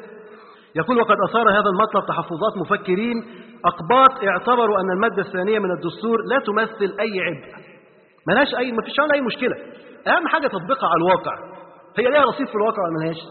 بس أنت تتكلموا في بقى في قال ومش قال، سيبوها زي ما هي، هي على الواقع شكلها إيه؟ شوف الفكر، انظر إلى الفكر. يقول وقد أثار هذا المطلب تحفظات مفكرين أقباط اعتبروا أن المادة الثانية من الدستور لا تمثل أي عبء على مبدأ وحقوق المساواة بين المسلمين والمسيحيين على حد قولهم، وأن العبرة بالممارسات على أرض الواقع التي تكفل حقوق المواطنة والمساواة لجميع المصريين. يعني مش مشكلة الألفاظ، المهم إن احنا عايشين إزاي في البلد وخلاص. طبعا عايشين أحسن مننا ولا شايفين غير كده، ومع ذلك يطلبون بأكثر مما هو متاح لهم. فنرى أن حملات التنصير لا شك أنها شديدة وكبيرة. ومن اللحظة الأولى والوهلة الأولى وأعداء الإسلام يحاولون نشر النصرانية والمسيحية في كل بقاع الأرض. هذا الرجل مع أنه ملك، لكن القضية اللي بتشغله قضية دينه، مع أنه ملك لكن القضية بتشغله قضية دينه، مع أن عادة الملوك إن هم ما لهمش دعوة بالدين، حتى يقولون دعم لقيصر لقيصر ودعم لله لله. أوروبا تقول هذا. لماذا هو يتمسك بمبدأ غير مبدأهم؟ لماذا يتمسك بنشر النصرانية؟ وأذكر أيضا يعني موقف هو فيه فايدتين. فإذا نحن سنتعرف على فقرة صغيرة من حياة الشيخ الحصري، وفقرة أيضا هنعرف فيها لماذا سجل الشيخ الحصري أول تسجيلاته في إذاعة القرآن الكريم. فيقول والحصري: أعود مجددا، ذلك الرجل الذي وهبه الله عز وجل القرآن واختصه من آل القرآن في وقتنا المعاصر بخدمة جليلة لكتاب الله. ولد الشيخ محمود بقرية شبرى النملة، إحدى قرى محافظة الغربية، سنة ألف وتسعمائة وسبعة عشر، وأتم حفظ كتاب الله وهو في الثامنة من عمره. عنده ثمان إيه؟ ثمان سنين يا أخوانا. عنده كم سنة؟ ثمان سنين. يعني انظر أنت عندك كم سنة وهو عنده ثمان سنين ووفق لختم كتاب الله. ده بقى مش من الصحابة. يعني واحد يقول لك لا أصل دوت كانوا في الصحابة كانوا بيحفظوا بسرعة. طب هو ده ألف وتسعمائة وسبعة عشر، يعني لسه مولود بقى له كم سنة، مش كده؟ يعني لسه في عصرنا وفي جيلنا ويحفظ القرآن هو عنده ثمان سنوات. يقول: أتم حفظ القرآن وهو ابن الثامنة من عمره. والعجيب أن ذلك الطفل آنذاك محمود كان قد حفظ القرآن سماعا بدون أن يقرأه من المصحف. ما يعرفش يكتب طبعا ولا يقرأ، حفظه إيه؟ حفظه سماع. يعني الناس اللي ما عندهاش مصحف اللي ما سماع، يسمع ويحفظ، تخيل. يقول: وفي العاشرة من عمره دعاه شيخ الغفر في قريته ليقرأ القرآن في داره في شهر رمضان مقابل ثلاثين قرشا. الشيخ الغفر في البلد البلد اسمها شبرى النملة، فقال له تعالى اقرأ عندنا القرآن في رمضان كله، هتاخد ثلاثين صياغة، يعني كل يوم بكام؟ بصياغة. ده مرتب، خلي بالك، كل يوم صياغة، هتاخد ثلاثين صياغة. فكان الشيخ الحصري رحمه الله يروح طبعا ويقرأ القرآن يقابل مقابل ثلاثين قرشا، وكان يظل يقرأ القرآن هناك حتى يغلبه النوم. يفضل يقرأ، الراجل حطه زي إذاعة القرآن الكريم، ما هو مفيش إذاعة، فسايبه يقرأ سايبه يقرأ لغاية الشيخ الحصري ينام من كتر القراية فيغلبه النوم. الراجل طبعا الشيخ الغفر كان بيجيب له السحور يحطه له. يقول: يظل يقرأ حتى يغلبه النوم فيستيقظ ويجد طعام السحور الذي قدمه له أهل دار الشيخ قد أكله أحد الكلاب الضالة. بعد ما يصحى يلاقي الأكل اتاكل، كلب معدي أكل الأكل ومشي. وفي ستة عشر نوفمبر ألف وتسعمائة وأربعة وأربعين بثت الإذاعة المصرية صوته لأول مرة على الهواء مباشرة، وسجل الشيخ المصحف كاملا ومرتلا للإذاعة في عام ألف وتسعمائة وستين. وكان الهدف من ذلك حماية المصحف من التحريف المعرض له من قبل الحملات التبشيرية. شوف بقى احنا جبنا النص ده ليه؟ من سنة ألف وتسعمائة وستين ويراد بهذه الأمة التحريف والتغيير. ولذلك كان من مواقف الشيخ الحصري رحمه الله أن يسجل القرآن حفاظا عليه من التحريف عشان الناس تسمعه صح. وكان كما نرى أن هو من أجود وأفضل المقرئين حتى الآن على وجه العالم حفظا لكتاب الله تبارك وتعالى. نيته كانت إيه؟ ما كانش راح بيسجل عشان ياخد قروش، لا، هذا كان يسجل لحماية القرآن، لحماية المصحف. انظر مما من هذه الحملات التنصيرية التي كانت موجودة. إذن حرب قديمة، حرب قديمة، لا نقول نحن في ألفين وسبعة، هذا ألف وتسعمائة وستين، كم سنة. والحملات مستمرة، لها جذور ولها أهداف واضحة تحاول أن تغزو بلادنا وتغزو شبابنا. يقول: حماية المصحف من التحريف المعرض له من قبل الحملات التبشيرية التي نشرت في أفريقيا وفي الكثير من بلاد الإسلام آنذاك. وفي خلال عشر سنوات سجل الحصري القرآن برواية ورش وعن نافع، وفي ثم رواية قالون، ثم رواية الدوري، ثم رواية البصري، ثم بعد ذلك سجل المصحف المعلم الشهير اللي هو معروف حتى الآن. ناهيك عن التسجيلات التسجيل الأصلي برواية حفص عن عاصم طبعا اللي هي مشهورة عندنا. الغنية عن التعريف. وفي عام ألف وتسعمائة وثلاثة وسبعين سجل الشيخ المصحف المفسر أو مصحف الوعظ الذي أتمنى فعلا أن أعثر عليه. يعني هي النسخة دي مش موجودة والمؤلف عايز يدور عليها ويجيبها يعني كده. يقول: ومن أغرب ما عرفه عن ذلك الرجل أنه كان القارئ الوحيد الذي قرأ القرآن في البيت الأبيض والأمم المتحدة. الشيخ الحصري هو القارئ الوحيد الذي قرأ القرآن في البيت الأبيض والأمم المتحدة، بل وأعجب من ذلك أن تحمله الجماهير المسلمة في ماليزيا على أكتافها. وقد لا نجد غرابة في أن تحمل الجماهير رجلا تحبه على أكتافها أو على أعناقها، مفيش مشكلة. لكن المشكلة فين؟ اسمع. يقول: آه ولكن المذهل أن تحمله تلك الجماهير على أكتافها وهو مستقر وهو مستقر راقبا في سيارة تحمله. يعني هو في سيارته تحمله، عملوا إيه؟ شالوه بسيارته على الأكتاف.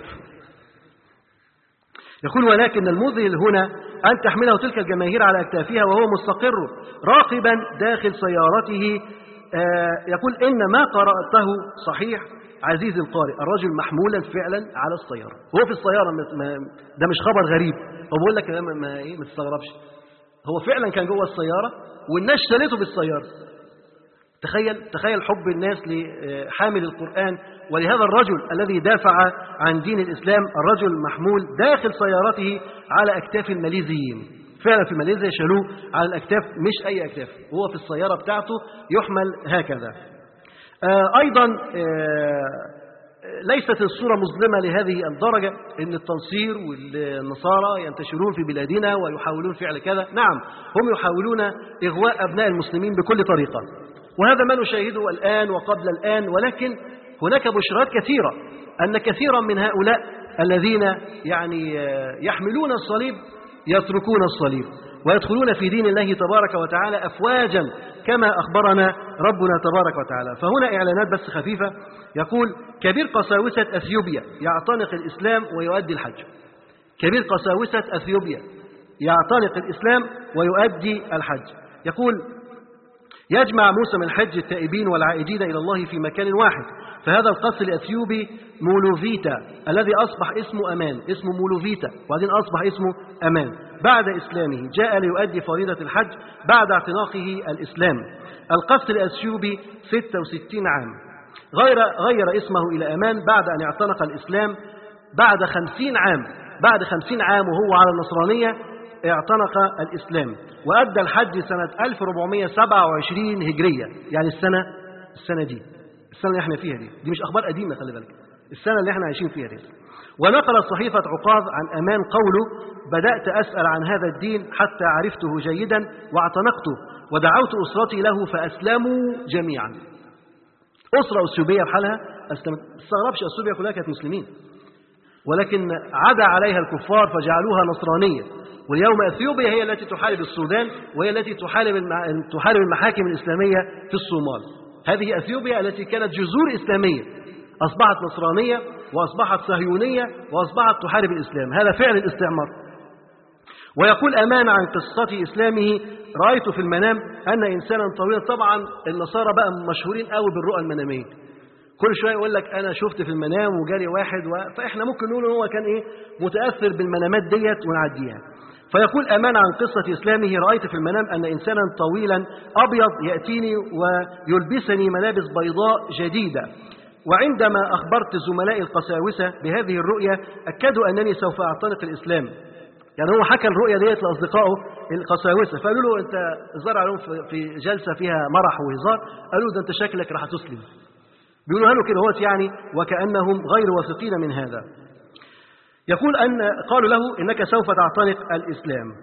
آه ففعلا اعتنق الإسلام بعد خمسين عام في النصرانية، مشيرا إلى أن هذا حصل بعد أيام من هذه الرؤية. يعني بعد ما شاف الرؤية ديت أسلم على طول بعدها بأيام. ويضيف أمان الذي عنده ستة وستين عاما: بدأت أسأل عن هذا الدين حتى عرفته جيدا واعتنقته ودعوت أسرتي له فأسلموا جميعا، موضحا أن ما يخلقه أن ما يقلقه المضايقات التي يجدها من البعض، خاصة أنه وأسرته المسلمون الوحيدون في الحي الذي يقطنه. طبعا مش ممكن يسلم ويسيبوه كده، مع أنه كان رئيس قساوسة، لكن ما ما ليس هناك مانع أن يتعرض للاضطهاد والأذى.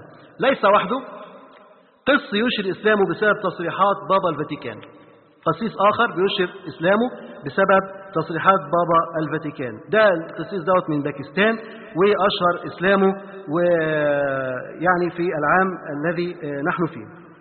وإعلان آخر يقول: الأب الأعلى للكنيسة العالمية البروتستانتينية الإنجيلية في طرطوس التركية يشهر إسلامه. ده بقى إيه في تركيا جنبنا هنا جيران. الأب الأعلى للكنيسة العالمية البروتستانتينية الإنجيلية في طرطوس التركية يشهر إسلامه. قدم أو قدم قدم أحد كبار رجال الدين النصراني في تركيا قدم أحد رجال الدين النصراني في تركيا استقالته من منصبه الحساس معلنا دخوله في دين الإسلام. وقد قام هو طبعا مسمينه المهتدي، وقد قام المهتدي الجديد والذي كان من رموز التنصير بعمل محاضرات في جامعة الإلهيات باسطنبول عن طريقة عمل التنصير، وكشف للحضور عن خطط المنصرين السرية ومصدر تمويلهم. طبعا ده واحد بقى منهم هو ايه اللي بيكشف. وحدثت ردة فعل نصرانية لا شك كبيرة، فنشرت الصحافة التركية في حينه أن رسائل التهديد بالقتل كانت متوالية، استهدفت أب كنيسة طرطوس بسبب إسلامه وارتداده عن النصرانية على حد تعبيرهم. يكشف الخبر كذب زعم المتنصرين والنصارى أنه لا يوجد عندهم حد للردة. الجديد بالذكر أن هذه التهديدات أتت متزامنة مع طرح القسيس السابق كتابا قويا من تأليفه يشرح فيه قصة إسلامه بعنوان كنت منصرا وكسرت الشفرة. كنت منصرا وكسرت الشفرة، يعني كان منصر وبعد كده إيه كسر السكينة التي كان يذبح بها المسلمين. وواحد آخر يقول: مساعد أب كنيسة طرطوس يعتنق الإسلام أيضا، والشرطة التركية تلاحق عشرات التليفونات التي تهدده بالقتل. وغيره كاتب آخر يقول: راهب إيطالي أصبح زعيما شيشانيا. ده بقى إيه؟ ده كان كده وبقى كده. ده كان راهب على طول، راهب إيطالي، ده قلب على طول بقى زعيم شيشاني، وبقوا يسموا الشوارع كمان على اسمه. قسيس روسي بارز يعلن إسلامه. الأربعاء تسعة وعشرين رجب ألف وأربعمائة وسبعة وعشرين ثلاثة وعشرين أغسطس ألفين وستة، يقول: أعلن القسيس الروسي البارز فلاديسلاف سوخين عن عزمه ترك المسيحية الأرثوذكسية ودخول دين الإسلام.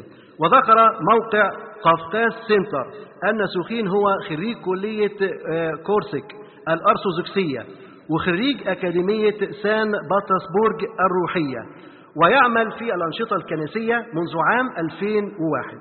وأشار سوخين إلى أن أول الأسباب التي دفعته لترك المسيحية ودخول الإسلام هو أنه لم يستطع تحمل المظاهر الشركية والوثنية المتمثلة في عبادة القديسين المنتشرة بشكل واسع في الكنائس الأرثوذكسية، خاصة تلك التي ذات طابع شعبي. وقال سوخين: أي زعيم ديني يجب أن يكون لديه الحرية للتعبير عما يدور في نفسه بشأن كافة القضايا التي تتضمن نواحي أخلاقية، غير أن الكنيسة الأرثوذكسية لا تسمح بذلك. خبر آخر يقول: عمدة بلدة أمريكية يعتنق الإسلام. عمدة بلدة أمريكية يعتنق الإسلام. طبعا الخبر برضو ألفين وسبعة فبراير خمسة فبراير ألفين وسبعة. عمدة بلدة أمريكية يعتنق الإسلام. العمدة الأمريكي جاك إيليس.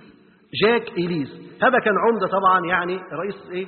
رئيس منطقة في أمريكا. نقلت محطة تلفزيونية اللي هي دبليو إم المحطة المحلية في مدينة كولومبيا جنوبي كاليفورنيا قول إيليس: اعتنقت الإسلام في ديسمبر في من العام الماضي في دولة السنغال، معربا عن شعوره التام بالراحة بعد اعتناقه الإسلام بقوله: يستطيع أي شخص الآن أن يقول إني عدت إلى جذوري.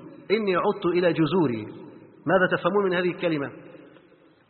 إنه كان أصلا مسلم سنغالي، كان أصلا مسلم في السنغال، ثم أتى عليه التنصير فأصبح كافرا، ثم أصبح منصرا، ثم أصبح قادة لدولة من دول أمريكا، وهو أول رجل ذو بشرة سوداء يحكم ولاية أمريكية.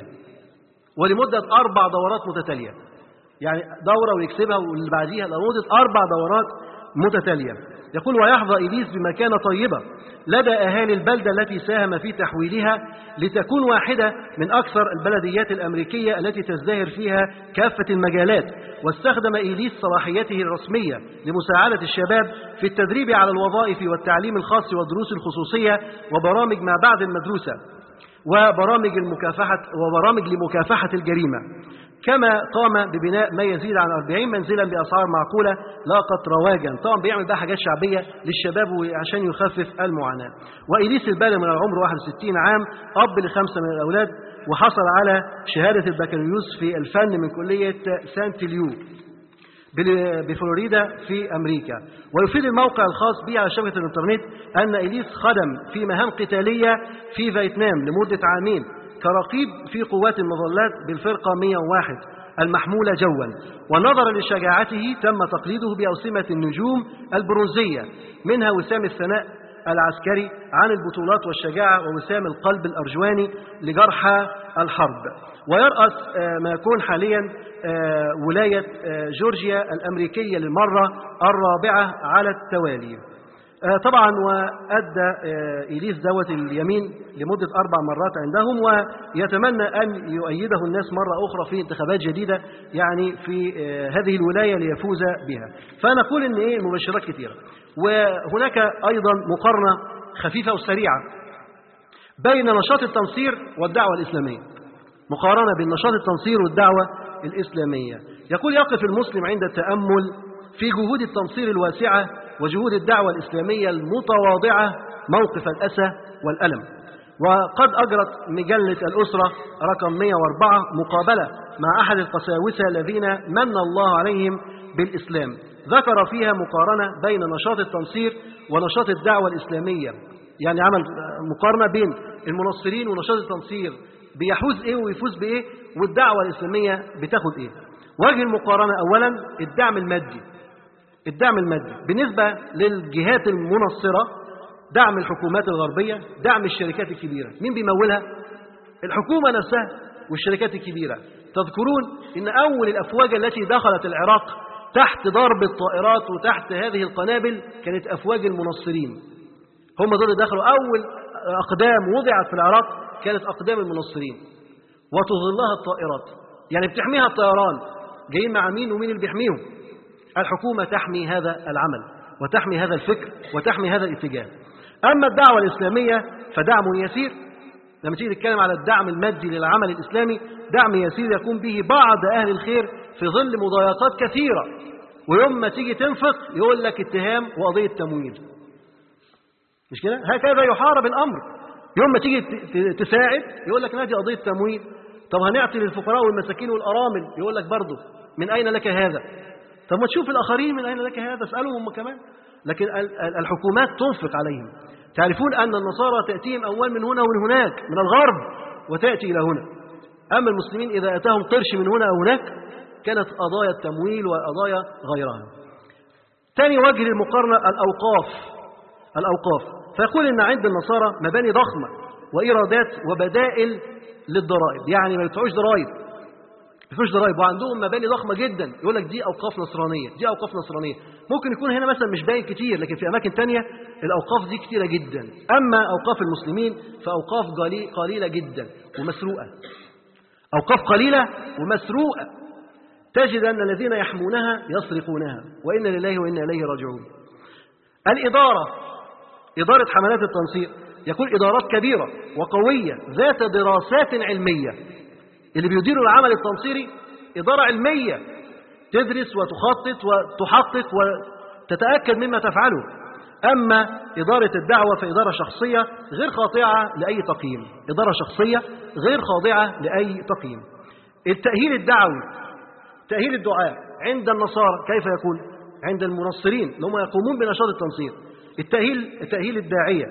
أول حاجة يؤهل منذ طفولته، يهيأ للدعوة، بياخدوه كده وهو صغير، يضعوه في حضانات خاصة بهذا العمل كمنظمة الاس او اس وغيرها من المنظمات، وكريسيفز والكلام ده، كل هذه منظمات للتنصير في بلادنا وغير بلادنا. يبقى أول حاجة يضعون الطفل منذ نعومة أظفاره تحت المتابعة ويهيئ لهذا العمل. يرضخ لدورات علمية عميقة، ياخد دورات علمية مكثفة، يدرس طبيعة الشعب الذي يدعو فيه. إذا كان هيروح مثلا أفريقيا يعلموه طبيعة الشعب الأفريقي، يروح هنا يعلموه طبيعة الشعب، يدرك ويتعلم طبيعة الشعب الذي سوف يدعو فيه.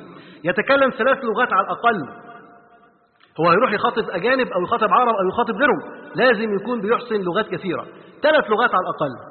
انظر للتأهيل. يستلم مرتبات ضخمة، يعني بيعمل هذا العمل ويتقاضى رواتب هائلة على هذا العمل الذي يقوم به.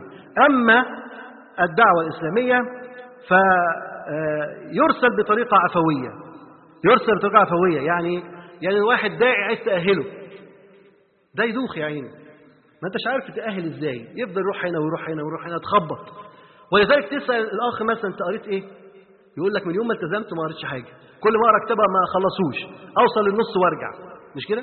طب قريت ايه في الفقه؟ يقول لك درست مع الأخ فلان الطهارة وقفت، وخدت تاني مع الأخ فلان الطهارة وقفت، وتاني الطهارة وقفت، وبعدين انت ليه انت نقدر في الطهارة؟ ما عندكش غير الطهارة؟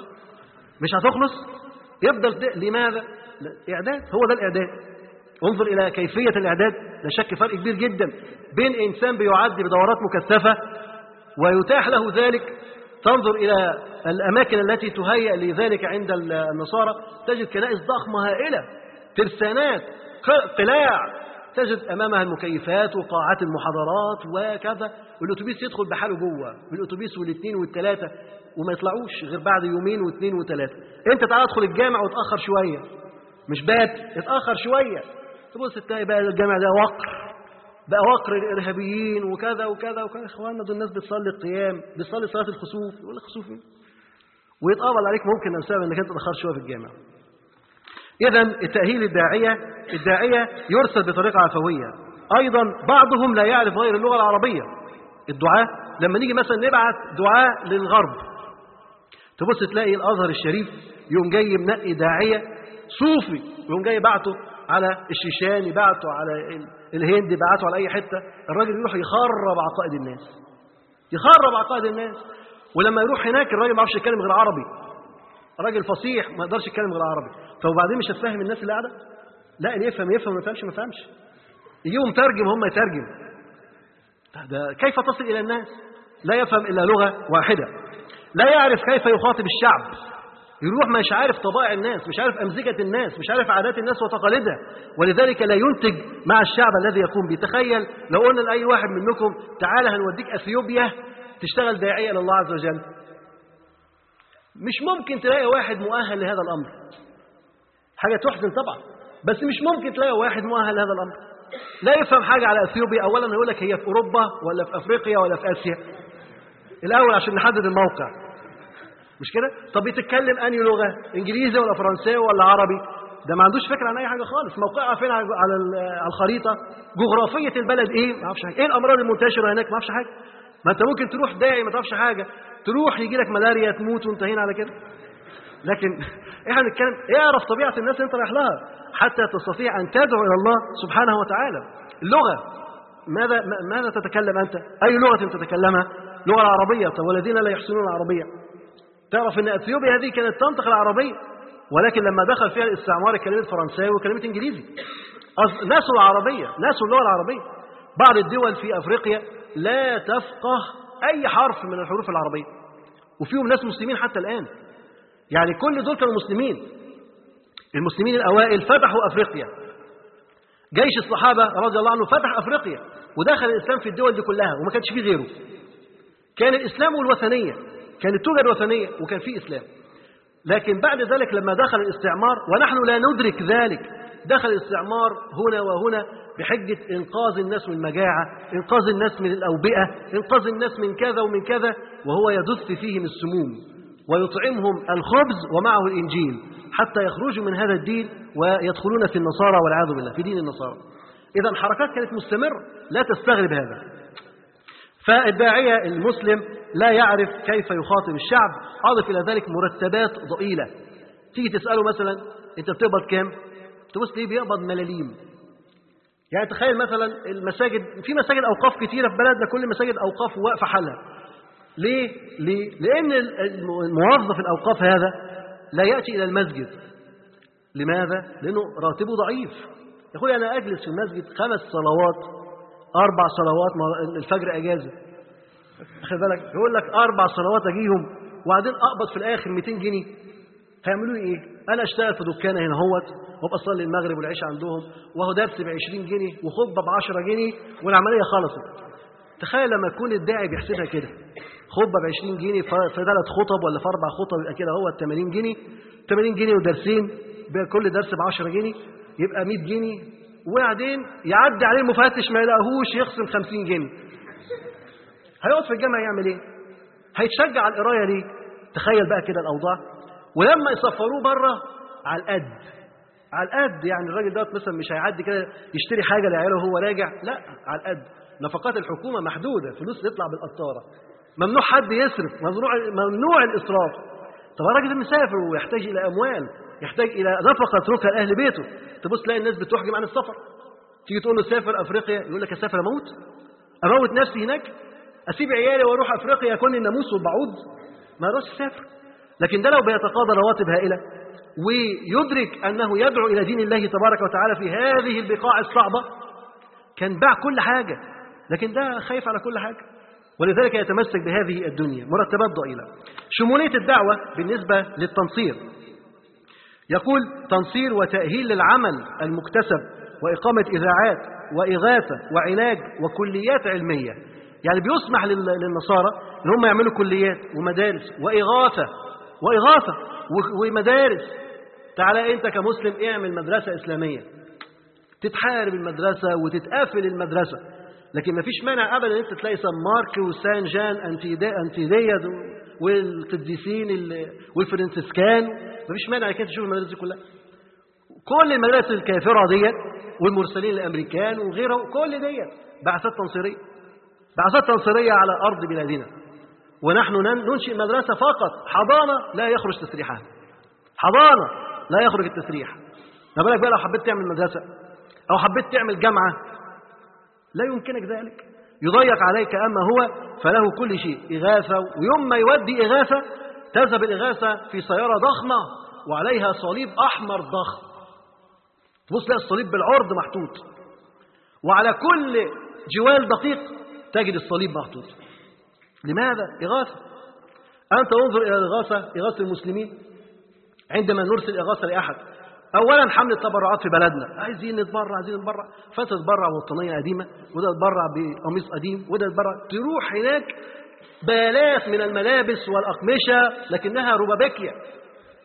راح على هناك ما تقول لك ما أصل يعني هم عشان ناس منكوبين، إحنا بعت لهم ملابس ما تلبسش، هدوم تترمى، كان الطيارة اللي هتشيلها دي كنا جبنا بيها حاجة تانية أحسن، بدل ما نذهب يعني أموالنا هكذا. أين الدعم المادي لهذه البعثات؟ لا تجد أي دعم مادي. بالنسبة بقى للمسلمين الاكتفاء بالإلقاء المواعظ، شمولية الدعوة عند الدعاة المسلمين اكتفاء بإلقاء المواعظ على المنابر بس. تتكلم في إذاعة أو بث مباشر ممنوع، تتكلم على قنوات فضائية لا ممنوع، أما غيرك فيطلع ويتكلم، والنصارى يتكلموا وده يتكلم هنا وهنا، وتجد إذاعات مخصوصة للبث بث النصارى. بالنسبة للعلاقات الداخلية، بالنسبة لحملات التنصير، العلاقات الداخلية، علاقات مع سفراء الدول الغربية. يعني هو هنا جوه البلد ممكن يزور سفير الهند، يزور سفير باكستان، يزور سفير ألمانيا، يزور سفير كذا، لكن يقدر شيخ يزور سفير أي دولة من الدول دي؟ ما يقدرش، يقول لك إرهابي، إرهابي ممنوع يزور، ولو دخل يزوره يتفتش وتهان كرامته حتى يدخل يزور هذا الرجل. طب وبعدين؟ هذا ده وضع دول ووضع دول. يقول لك علاقات مع سفراء الدول الغربية، علاقات رسمية مع وزارة الداخلية، علاقات بالإعلام والصحف، بالإعلام والصحف. طبعا احنا مش عايزين مساجدنا يتحط عليها عسكري يحرسها، لكن تخيل ان هم بتنسيق مع الداخلية يفعلون كل هذا، كل ما يحتاجون إليه يجدوه. رحلة طالعة، معسكر طالع عندهم، تجد ان المعسكرات والرحلات تخدم وتحمى، سيارات قدامها وسيارات وراها، حاجة مش ممكن، عشان دول رايحين يعملوا معسكر عندهم أو كذا أو كذا. تعالى أنت اعمل اعتكاف، مش بقى ما عندناش احنا معسكرات ولا كملنا، اعمل اعتكاف، يقول لك أنت هات أسماء المعتكفين، إخواني دول معتكفين، ادخل شوفهم بيصلوا طول الليل، هات أسماء المعتكفين يفوقوا الاعتكاف. كم مرة فكتوا الاعتكاف؟ فرق كبير جدا بين هذا وهذا. بالنسبة للعلاقات الداخلية للدعوة الإسلامية لا توجد أي علاقات رسمية، لا توجد أي علاقات رسمية، غالبا تعمل أحيانا في الخفاء مما يعرضها للإغلاق. دايما الاتصال ده بيكون اتصال يعني باهت علشان ما يقفش. بالنسبة للطاقم الدعوي، هل في طاقم دعوي؟ آه في طاقم دعوي عند المنصرين، في طبيب وممرض ومعلم وإدارة مالية وإدارة تموين وسيارات وطيارات، كل دوت تحت أمرهم. أما المسلمين دعاية فقط، دعاية فقط، إن أنت ممكن تعمل ورقة تعلقها على الحيطة، إنك أنت ممكن تخطب على المنبر، بس فيش أي حاجة تانية. طبعا دي مقارنة بائسة بين وضع من يعدون لغزو العالم بالصليب ووضع من يعدون لغزو العالم بدين الله تبارك وتعالى. إذا كان في تقصير من رجال الأمة فلابد أن يفوق كل واحد مننا، كل واحد مننا يفوق ويدرك أن عليه مسؤولية كبيرة، وهي أمانة عظيمة تبليغ هذه الرسالة إلى البشرية بأسرها، حتى تعود لهذه الأمة يعود لهذه الأمة مجدها وكرامتها. هنا كان هذا الرجل يعرض عليه أن يتنصر مع مكانته العالية ديوت وشموخ مكانه، قال أعرض عليك أن تتنصر، فإن فعلت خليت سبيلك وأكرمت مثواك. لو أنت خلاص سمعت الكلام، أنا هخلي سبيلك وهنحسن مثواك. بيبيع الدنيا الآخرة بالدنيا، بيبيع الآخرة بالدنيا. يعرض عليه أن يترك هذا الدين ويتخلى عن هذا الدين مقابل إيه؟ مقابل الدنيا. هذه المساومات كثيرا ما تحدث، كثيرا ما تحدث. تجد مثلا من يضغط عليه لأن يصدر فتوى بكذا أو بكذا أو بكذا ويصدرها، باع ماذا بماذا؟ باع الآخرة بالدنيا حتى يبقى على كرسي أو يبقى في مكانه أو يبقى على راتبه، باع آخرته بهذه الدنيا. إذن هذا نموذج ممكن نجده في حياتنا ويتكرر بعد الحين والحين. فقال أعرض عليك أن تتنصر، فإن فعلت خليت سبيلك وأكرمت مثواك. فقال الأسير في ألفة وحزم هيهات إن الموت لأحب إلي ألف مرة مما تدعونني إليه. وده شيء طبيعي طبعا إن احنا نجد هذا الخلق وهذا السلوك عند عبد الله بن حذافة السهمي رضي الله عنه. هذا الحوار الطويل كيف سينتهي وإلى أي شيء سيقف، نستكمل إن شاء الله بقية الحديث في الأسبوع القادم بإذن الله. وسبحانك اللهم وبحمدك، أشهد أن لا إله إلا أنت، أستغفرك وأتوب إليك. السلام عليكم ورحمة الله وبركاته. جزا الله فضيلة الشيخ خير الجزاء، ونفعنا وإياكم بما سمعنا من العلم، ورزقنا وإياكم العمل به. ونسأل الله جل وعلا أن يرفع مكانة الشيخ في المهديين، وأن يجعله علما من أعلام الهدى والدين. ولا تنسونا وتنسوا الشيخ من دعوة صادقة بظهر الغيب. وختاما تقبلوا تحيات إخوانكم في تسجيلات السلف الصالح بالإسكندرية، هاتف رقم صفر ثلاثة فاصل أربعة تسعة أربعة سبعة ستة خمسة اثنان، والتليفون محمول صفر عشرة واحد ستة أربعة واحد تسعة ثمانية صفر.